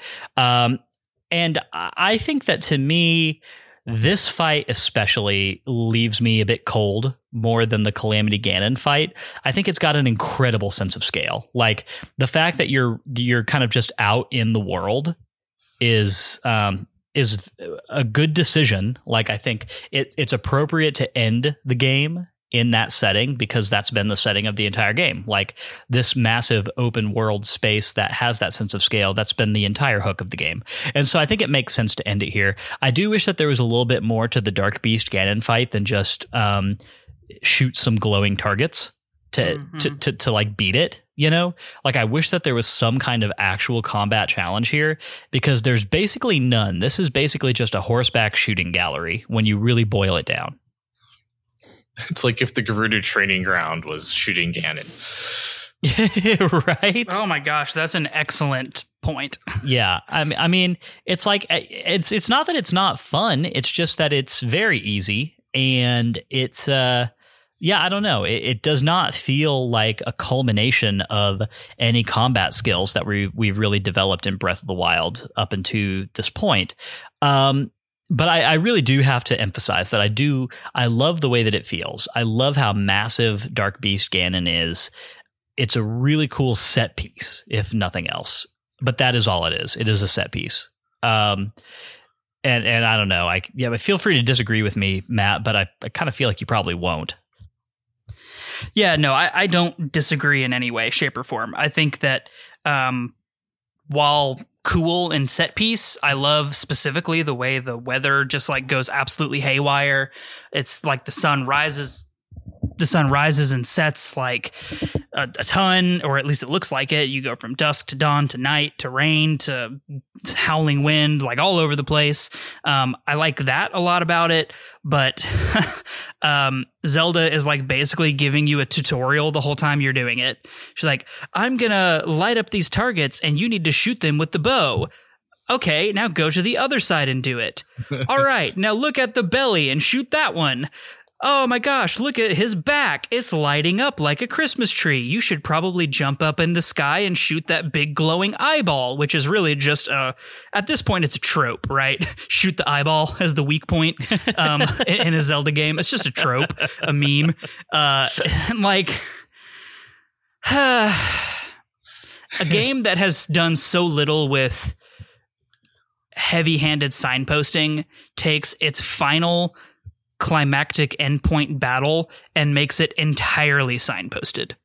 Like play by play, here's exactly what you have to do. You're really not in any danger either because he's very easy to avoid taking damage from. He shoots in one direction, he has a very long charge up time, he just kind of stands there and takes it. Like this fight is not hard in any way, shape, or form. I played this a week ago and I literally don't even remember what its attacks are. Like I it guess has one and it shoots it shoots a flaming beam out of its mouth. That's literally you're it. standing behind it, you're fine. Yeah, my problem, like I, there's there's a lot of things wrong with this fight, but uh, it feels like they bit off a design that didn't really work, and maybe they didn't have time to redo it or or what. But it, like it doesn't feel very dynamic. Like nothing in this arena is moving except for you. Um, it doesn't feel like there's a fight. It's not really. There's no. There's no. there's no like give and take happening. You just get to shoot arrows at it. This essentially stationary thing. Uh, it has a huge sense of scale, but it's kind of lost on you because when you start, you're already right there. Um, at least I feel like it's not emphasized as much as it could be. Like imagine if you started the fight off and it was in the distance and you had to horse ride towards it and it was shooting at you. And like it starts off looking small but it's really far away and as you're horse riding towards it you're like the thing is huge. It's getting bigger and bigger bigger than i ever thought it would. Like it's missing that kind of something movement through space to to emphasize the scale of it. Um, and of course i have the same emotional uh, lacking in emotional stakes problems that i think the first fight has uh, if you compare this to like the final the Ganon form fight in Ocarina of Time, where Zelda's on the sideline and the Master Sword's been knocked out of your hand, and you know it's got that amazing music. I don't remember the music from Breath of the Wild. Oh, we absolutely. Uh, yeah, I don't even remember it from Breath of the Wild, but Uh, Ocarina of Time music is amazing. Yeah, Yeah. for sure. or like uh you know skyward sword has this amazing set piece uh, after ocarina of time every 3d zelda has like this mano a mano sword fight with the final boss until this one um, and they all feel really personal um and that's missing here too Yeah. I will say there is a, I mean, this is a total exploit, but, you know, people who are really good at like, I don't know, there are glitches you can do in this game to like gain infinite flight and, and crazy things like that. I've seen weird screenshots of people doing that in the middle of this fight, and you can actually like, you can go all the way up to anywhere in the, in the world. You can get up to like Death Mountain, for instance, in the middle of this fight, and you can like look down and it is really cool to like see Dark Beast Ganon in scale next to like Hyrule Castle and the rest of the field from that vantage point and just how massive it is. I mean, again, that's like not intentional. The game designers never intended for you to be able to do that. But I do think it speaks to what you're talking about, Max, which is that the opportunity was there in engine to do it that way, right? Yeah. And I am I am disappointed that that that was not a route that was taken. So I don't know. It is what it is. Uh, I, I think that uh, I think that I still stand by what I said earlier in that this is a great ending to Breath of the Wild. But I do think that when we're just talking about great final bosses in Zelda games, Calamity Ganon and Dark Beast Ganon do not crack into the the top tiers for me. Um, they're definitely kind of down there. Uh, and uh, you know, I that that's not to say it really takes anything away from how I feel about the ending of the game because it doesn't. I, I love the ending of this game despite that, but despite that qualm. Um, and and there is a little bit of disappointment there, but you know, it, yeah, it just uh, something that I hope they kind of learn from going forward, and and whatever the final fight in the next game is, I, I really hope has some more stakes and difficulty and grandeur than than this really does, because I think that in a way that no other part of Breath of the Wild has felt like, this one definitely feels video gamey You know, um, like it, it feels very video game boss, and not even necessarily a boss from a great video game. so, yeah, I guess that's what I would have to say about that. Real quick before we move out of this section, Max, I, I have one really quick question for you. Um, so we've had three different styles of dungeon in Breath of the Wild. We've had divine beasts, we've had the final trial, and then we've had Hyrule Castle. Which of those conventions of, I guess, du- you know, dungeon flavor in Breath of the Wild do you think was the most successful? Uh, I think as a as it is now, I think the the final trial from Champion's Ballad is the most successful dungeon experience in Breath of the Wild. Um, I as, agree. I As agree. a dungeon, the way we might think of traditional dungeons. Um, like Yeah. Hyrule Castle stands out more to me. I think it's cooler in overall in ways that are not necessarily putting it into the dungeon category. Yep, I completely agree, and that is that's actually basically exactly how I feel as well. And I think Matt could say the same, right, Matt? Yep. Cool. Word for word, more or less. Cool. Love it. All right. Well, let's go ahead and move on to the next section. That is part four, which is bloopy trails, where we talk about anything that diverted our attention. Um, there's a lot of stuff to find in Hyrule Castle as you're sort of exploring. Um, I had two main bloopy trails that I did. Um, one is that uh, on my way from the Great Plateau, because of course I, I mentioned last week, I always I start my last stretch of Breath of the Wild always from the Temple of Time. I save there, and then when I'm going to go beat the game, I boot up and I go from the Temple of Time straight off the plateau towards Hyrule Castle. Um, but I swung by Lon Lon Ranch and visited it for the first time in my playthrough of this game. I love going there. It's really cool to see it. I love that direct callback to an Ocarina of Time location. And uh, I cleared it out of enemies, not because I had to, but because I feel like uh, somewhere in the afterlife, uh, Malon and Talon would appreciate that there's not a guardian and some gold bokoblins um, kind of traipsing around on their uh, on their old home turf. Um, the other main one that I did is I went to the library in Hyrule Castle and I discovered the chamber which contains King Rhoam's journal. Uh, which has some really interesting stuff from King Rhoam's perspective that kind of humanizes his humanizes his character a bit, um, where he talks about how he recognizes the pressure that he's been putting on Zelda throughout the entire game. He resents himself for it, but he sees it as necessary. Um, and then it kind of goes all the way, like the journal recounts his feelings about Zelda and his relationship with her from the time that she's very young, from when her mother dies, all the way up through her unsuccessful attempts to unlock her sealing magic. And then the final entry is that, uh, you know, he knows that she's going up to the Lanayru Spring to try one last time to unlock that magic. And if she doesn't succeed there, then he is prepared to tell her that uh, at this point he trusts her to unlock it in her own time. And he's ready to stop kind of putting pressure on her to to do it on his timetable. Um, and of course, that's sad because we know from the cutscenes that we witnessed that he never gets that opportunity. Uh, on her way back from the Lanayru Spring, the malice breaks out, the collapse ensues, and uh, yeah, and and King Rhoam is killed in Hyrule Castle, and the kingdom is decimated. So he never gets that chance to Yep. um, to have that moment of catharsis with Zelda.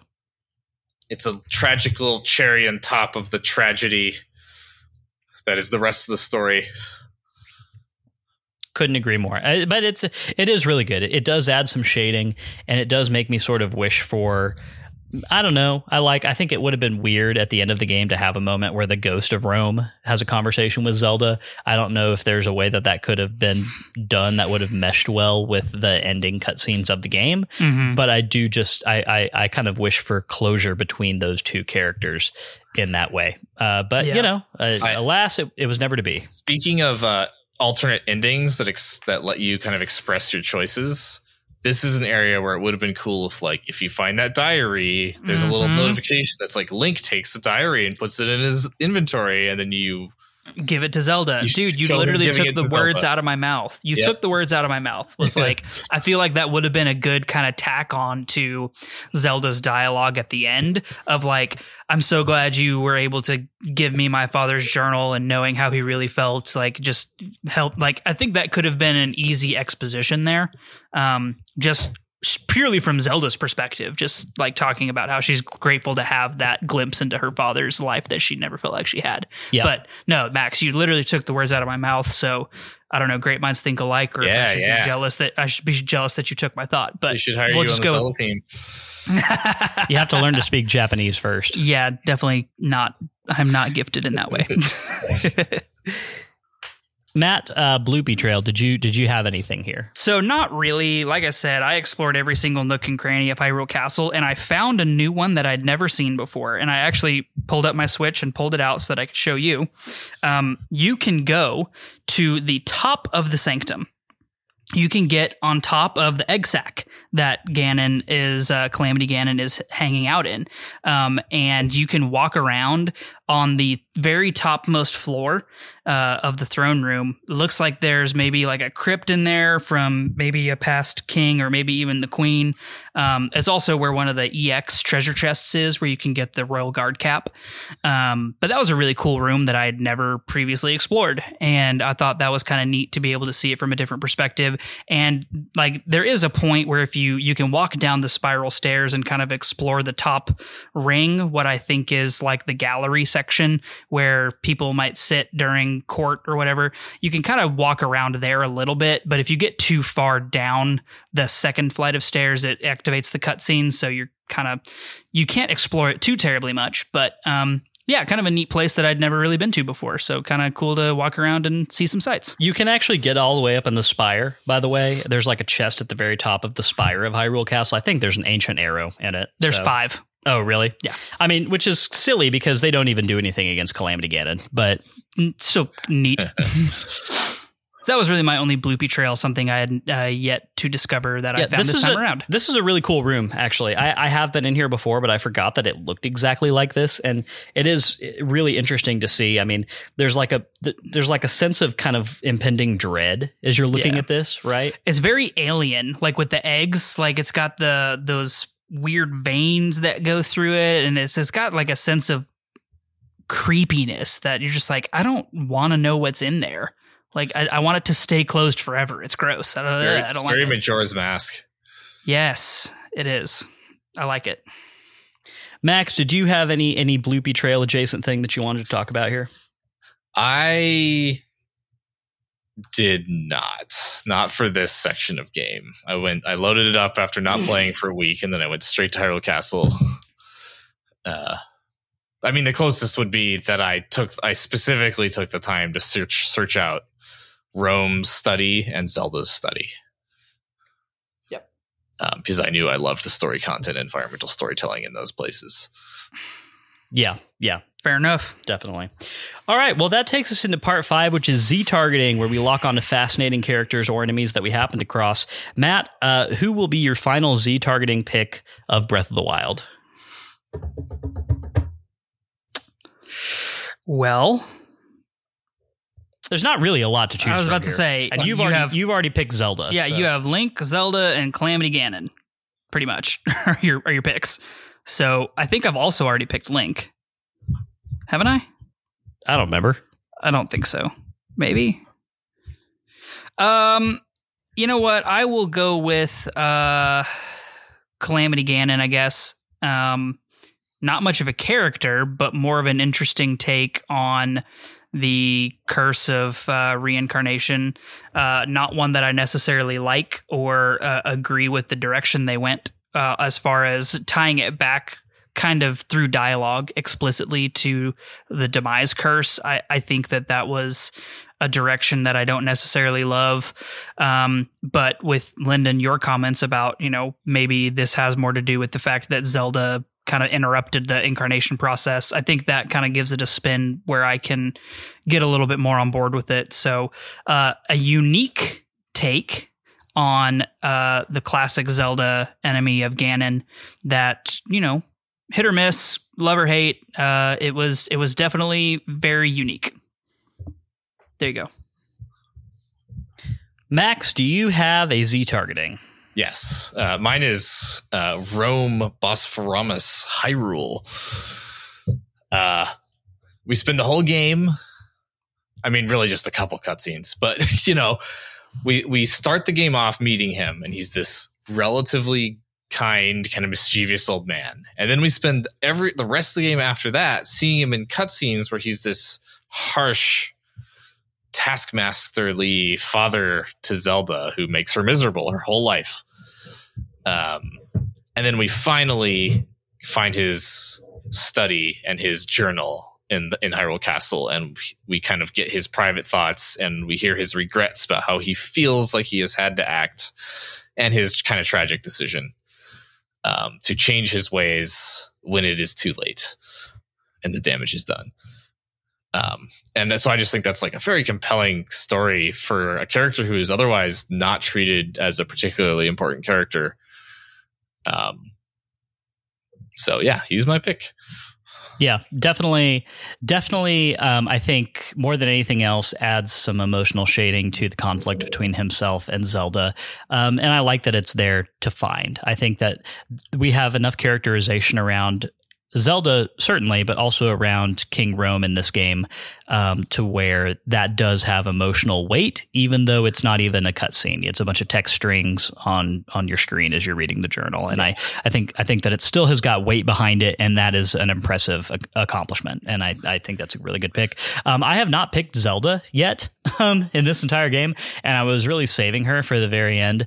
I think that uh, for all the reasons we mentioned earlier, this is a great culmination of her story where she does with Link's help, finally managed to make good on the promise of of her bloodline to be able to seal away Calamity Ganon.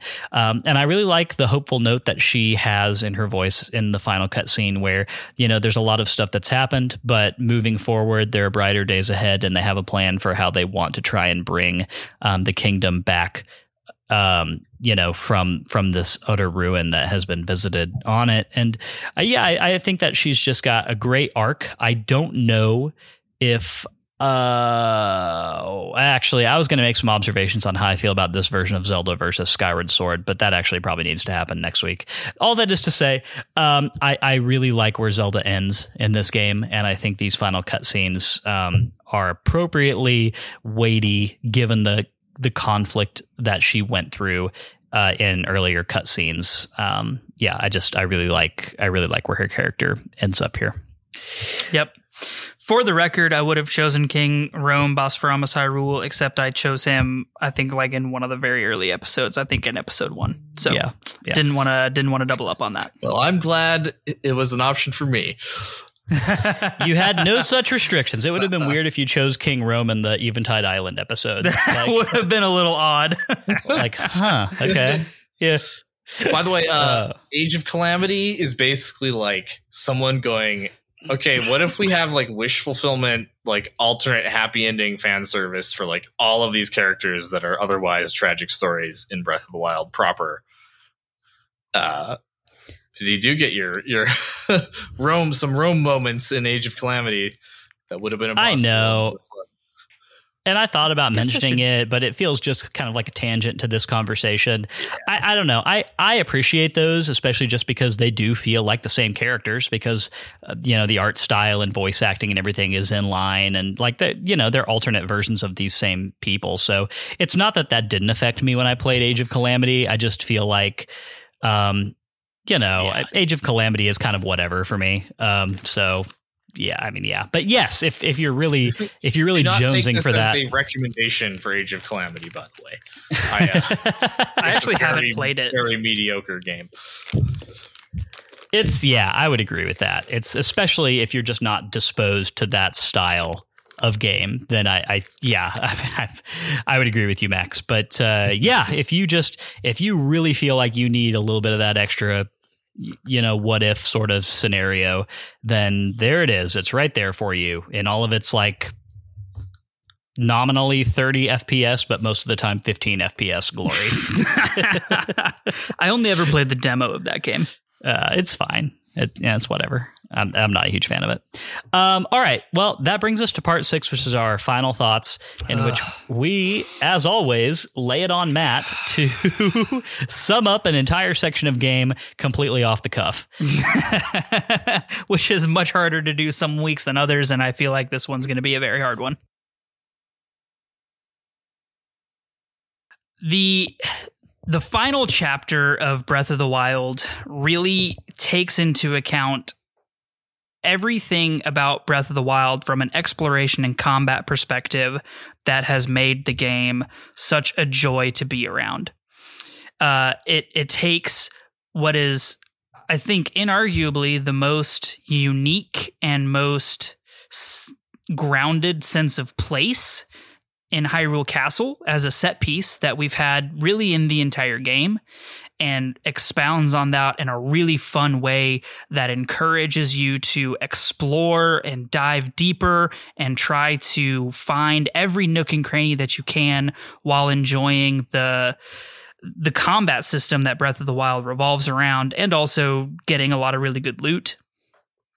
We culminate all of this into uh, the the final fight between Link and Calamity Ganon and the Divine Beasts, and then Dark Beast Ganon and Zelda, and, and this grandiose set piece that moves from uh, basically a haunted cavern underneath Hyrule Castle with the monstrous form of Calamity Ganon.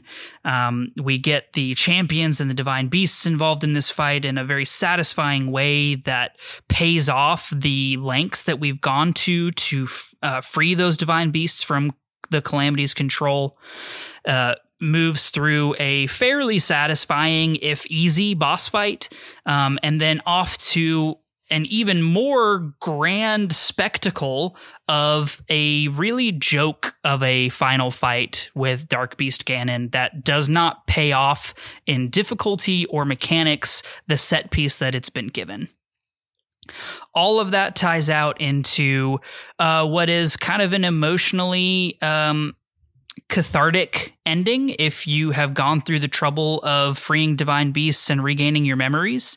You end with a very emotional scene between Link and Zelda where Link where Zelda is questioning whether Link really remembers her and then if you've done all those extra things you get a really really satisfying and hopeful ending as we set off to uh, rebuild the kingdom of Hyrule alongside our best friend and uh, potentially love interest Zelda, uh, which leaves the door nice and wide open for uh, what we hope to be an excellent sequel moving forward. So ties it all up in a really uh, Breath of the Wild kind of way, grandiose and uh, very centered in in place in a set piece.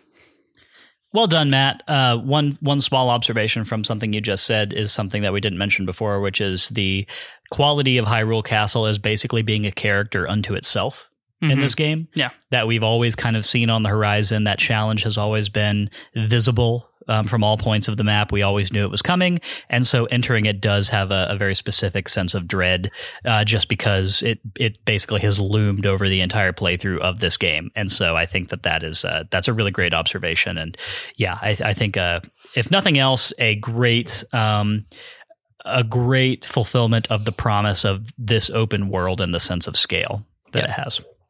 But that does take us to the end of the final Sacred Realms rundown in season five, Breath of the Wild. Uh, it's been Whew. it has been a long ride, but we finally got here, and uh, yeah, I feel like we've we've had some great stuff to talk about. Um, and Max, I'm very grateful that we could have you on for this last one to really kind of give the discussion um, a lot of the weight and and a lot of the um, specificity that it that it kind of deserves. Yeah, it's been a joy to be here. I, I loved it. Definitely, definitely a great guest to have on for this last episode. Uh, and then, you know, uh, here further down the road, once we've all had a chance to play the sequel, we'll be able to kind of sit down together and roundtable about, uh, you know, the way that we kind of feel about some of these things in light of more narrative um, continuing off of the story of this game. So that's an exciting possibility. It's going to be a lot of fun. Well, before we get out of here, Max, I want to give you one chance, real quick, to go ahead and plug where people can find Hyrule interviews, just because I think, um, you know, it wouldn't have been a Max Nichols episode if you didn't have a few great quotes to drop that were relevant to the discussion that we were having, and you certainly provided those. So if you could just please let everybody know where they can go to find all of those and more. Yeah, so probably the most accessible place for most people is Twitter, where I have I run the account at Hyrule Interview no S at the end because I ran out of characters, uh, and post daily quotes from Zelda creators. Uh, but you can also go to hyruleinterviews.com and find the actual database that I've been building, which is just kind of this big raw database you can click through and check it all out. Awesome stuff. I highly encourage everybody to go check that out because, um, yeah, there's a lot of there's a lot of great context in there that uh, will hopefully fill in some informational gaps um, that uh, people may have had around decisions that were made in Zelda games and the ethos that kind of went into their design. So definitely great work that you're doing over there, Max. Um, of course, like I said, we will have you back on Sacred Realms again uh, in the not too distant future. In the meantime, I'll talk to you at work because we can do that now. Uh, but but in the meantime, seriously, thank you for stopping by. Always a pleasure. Yeah, absolutely.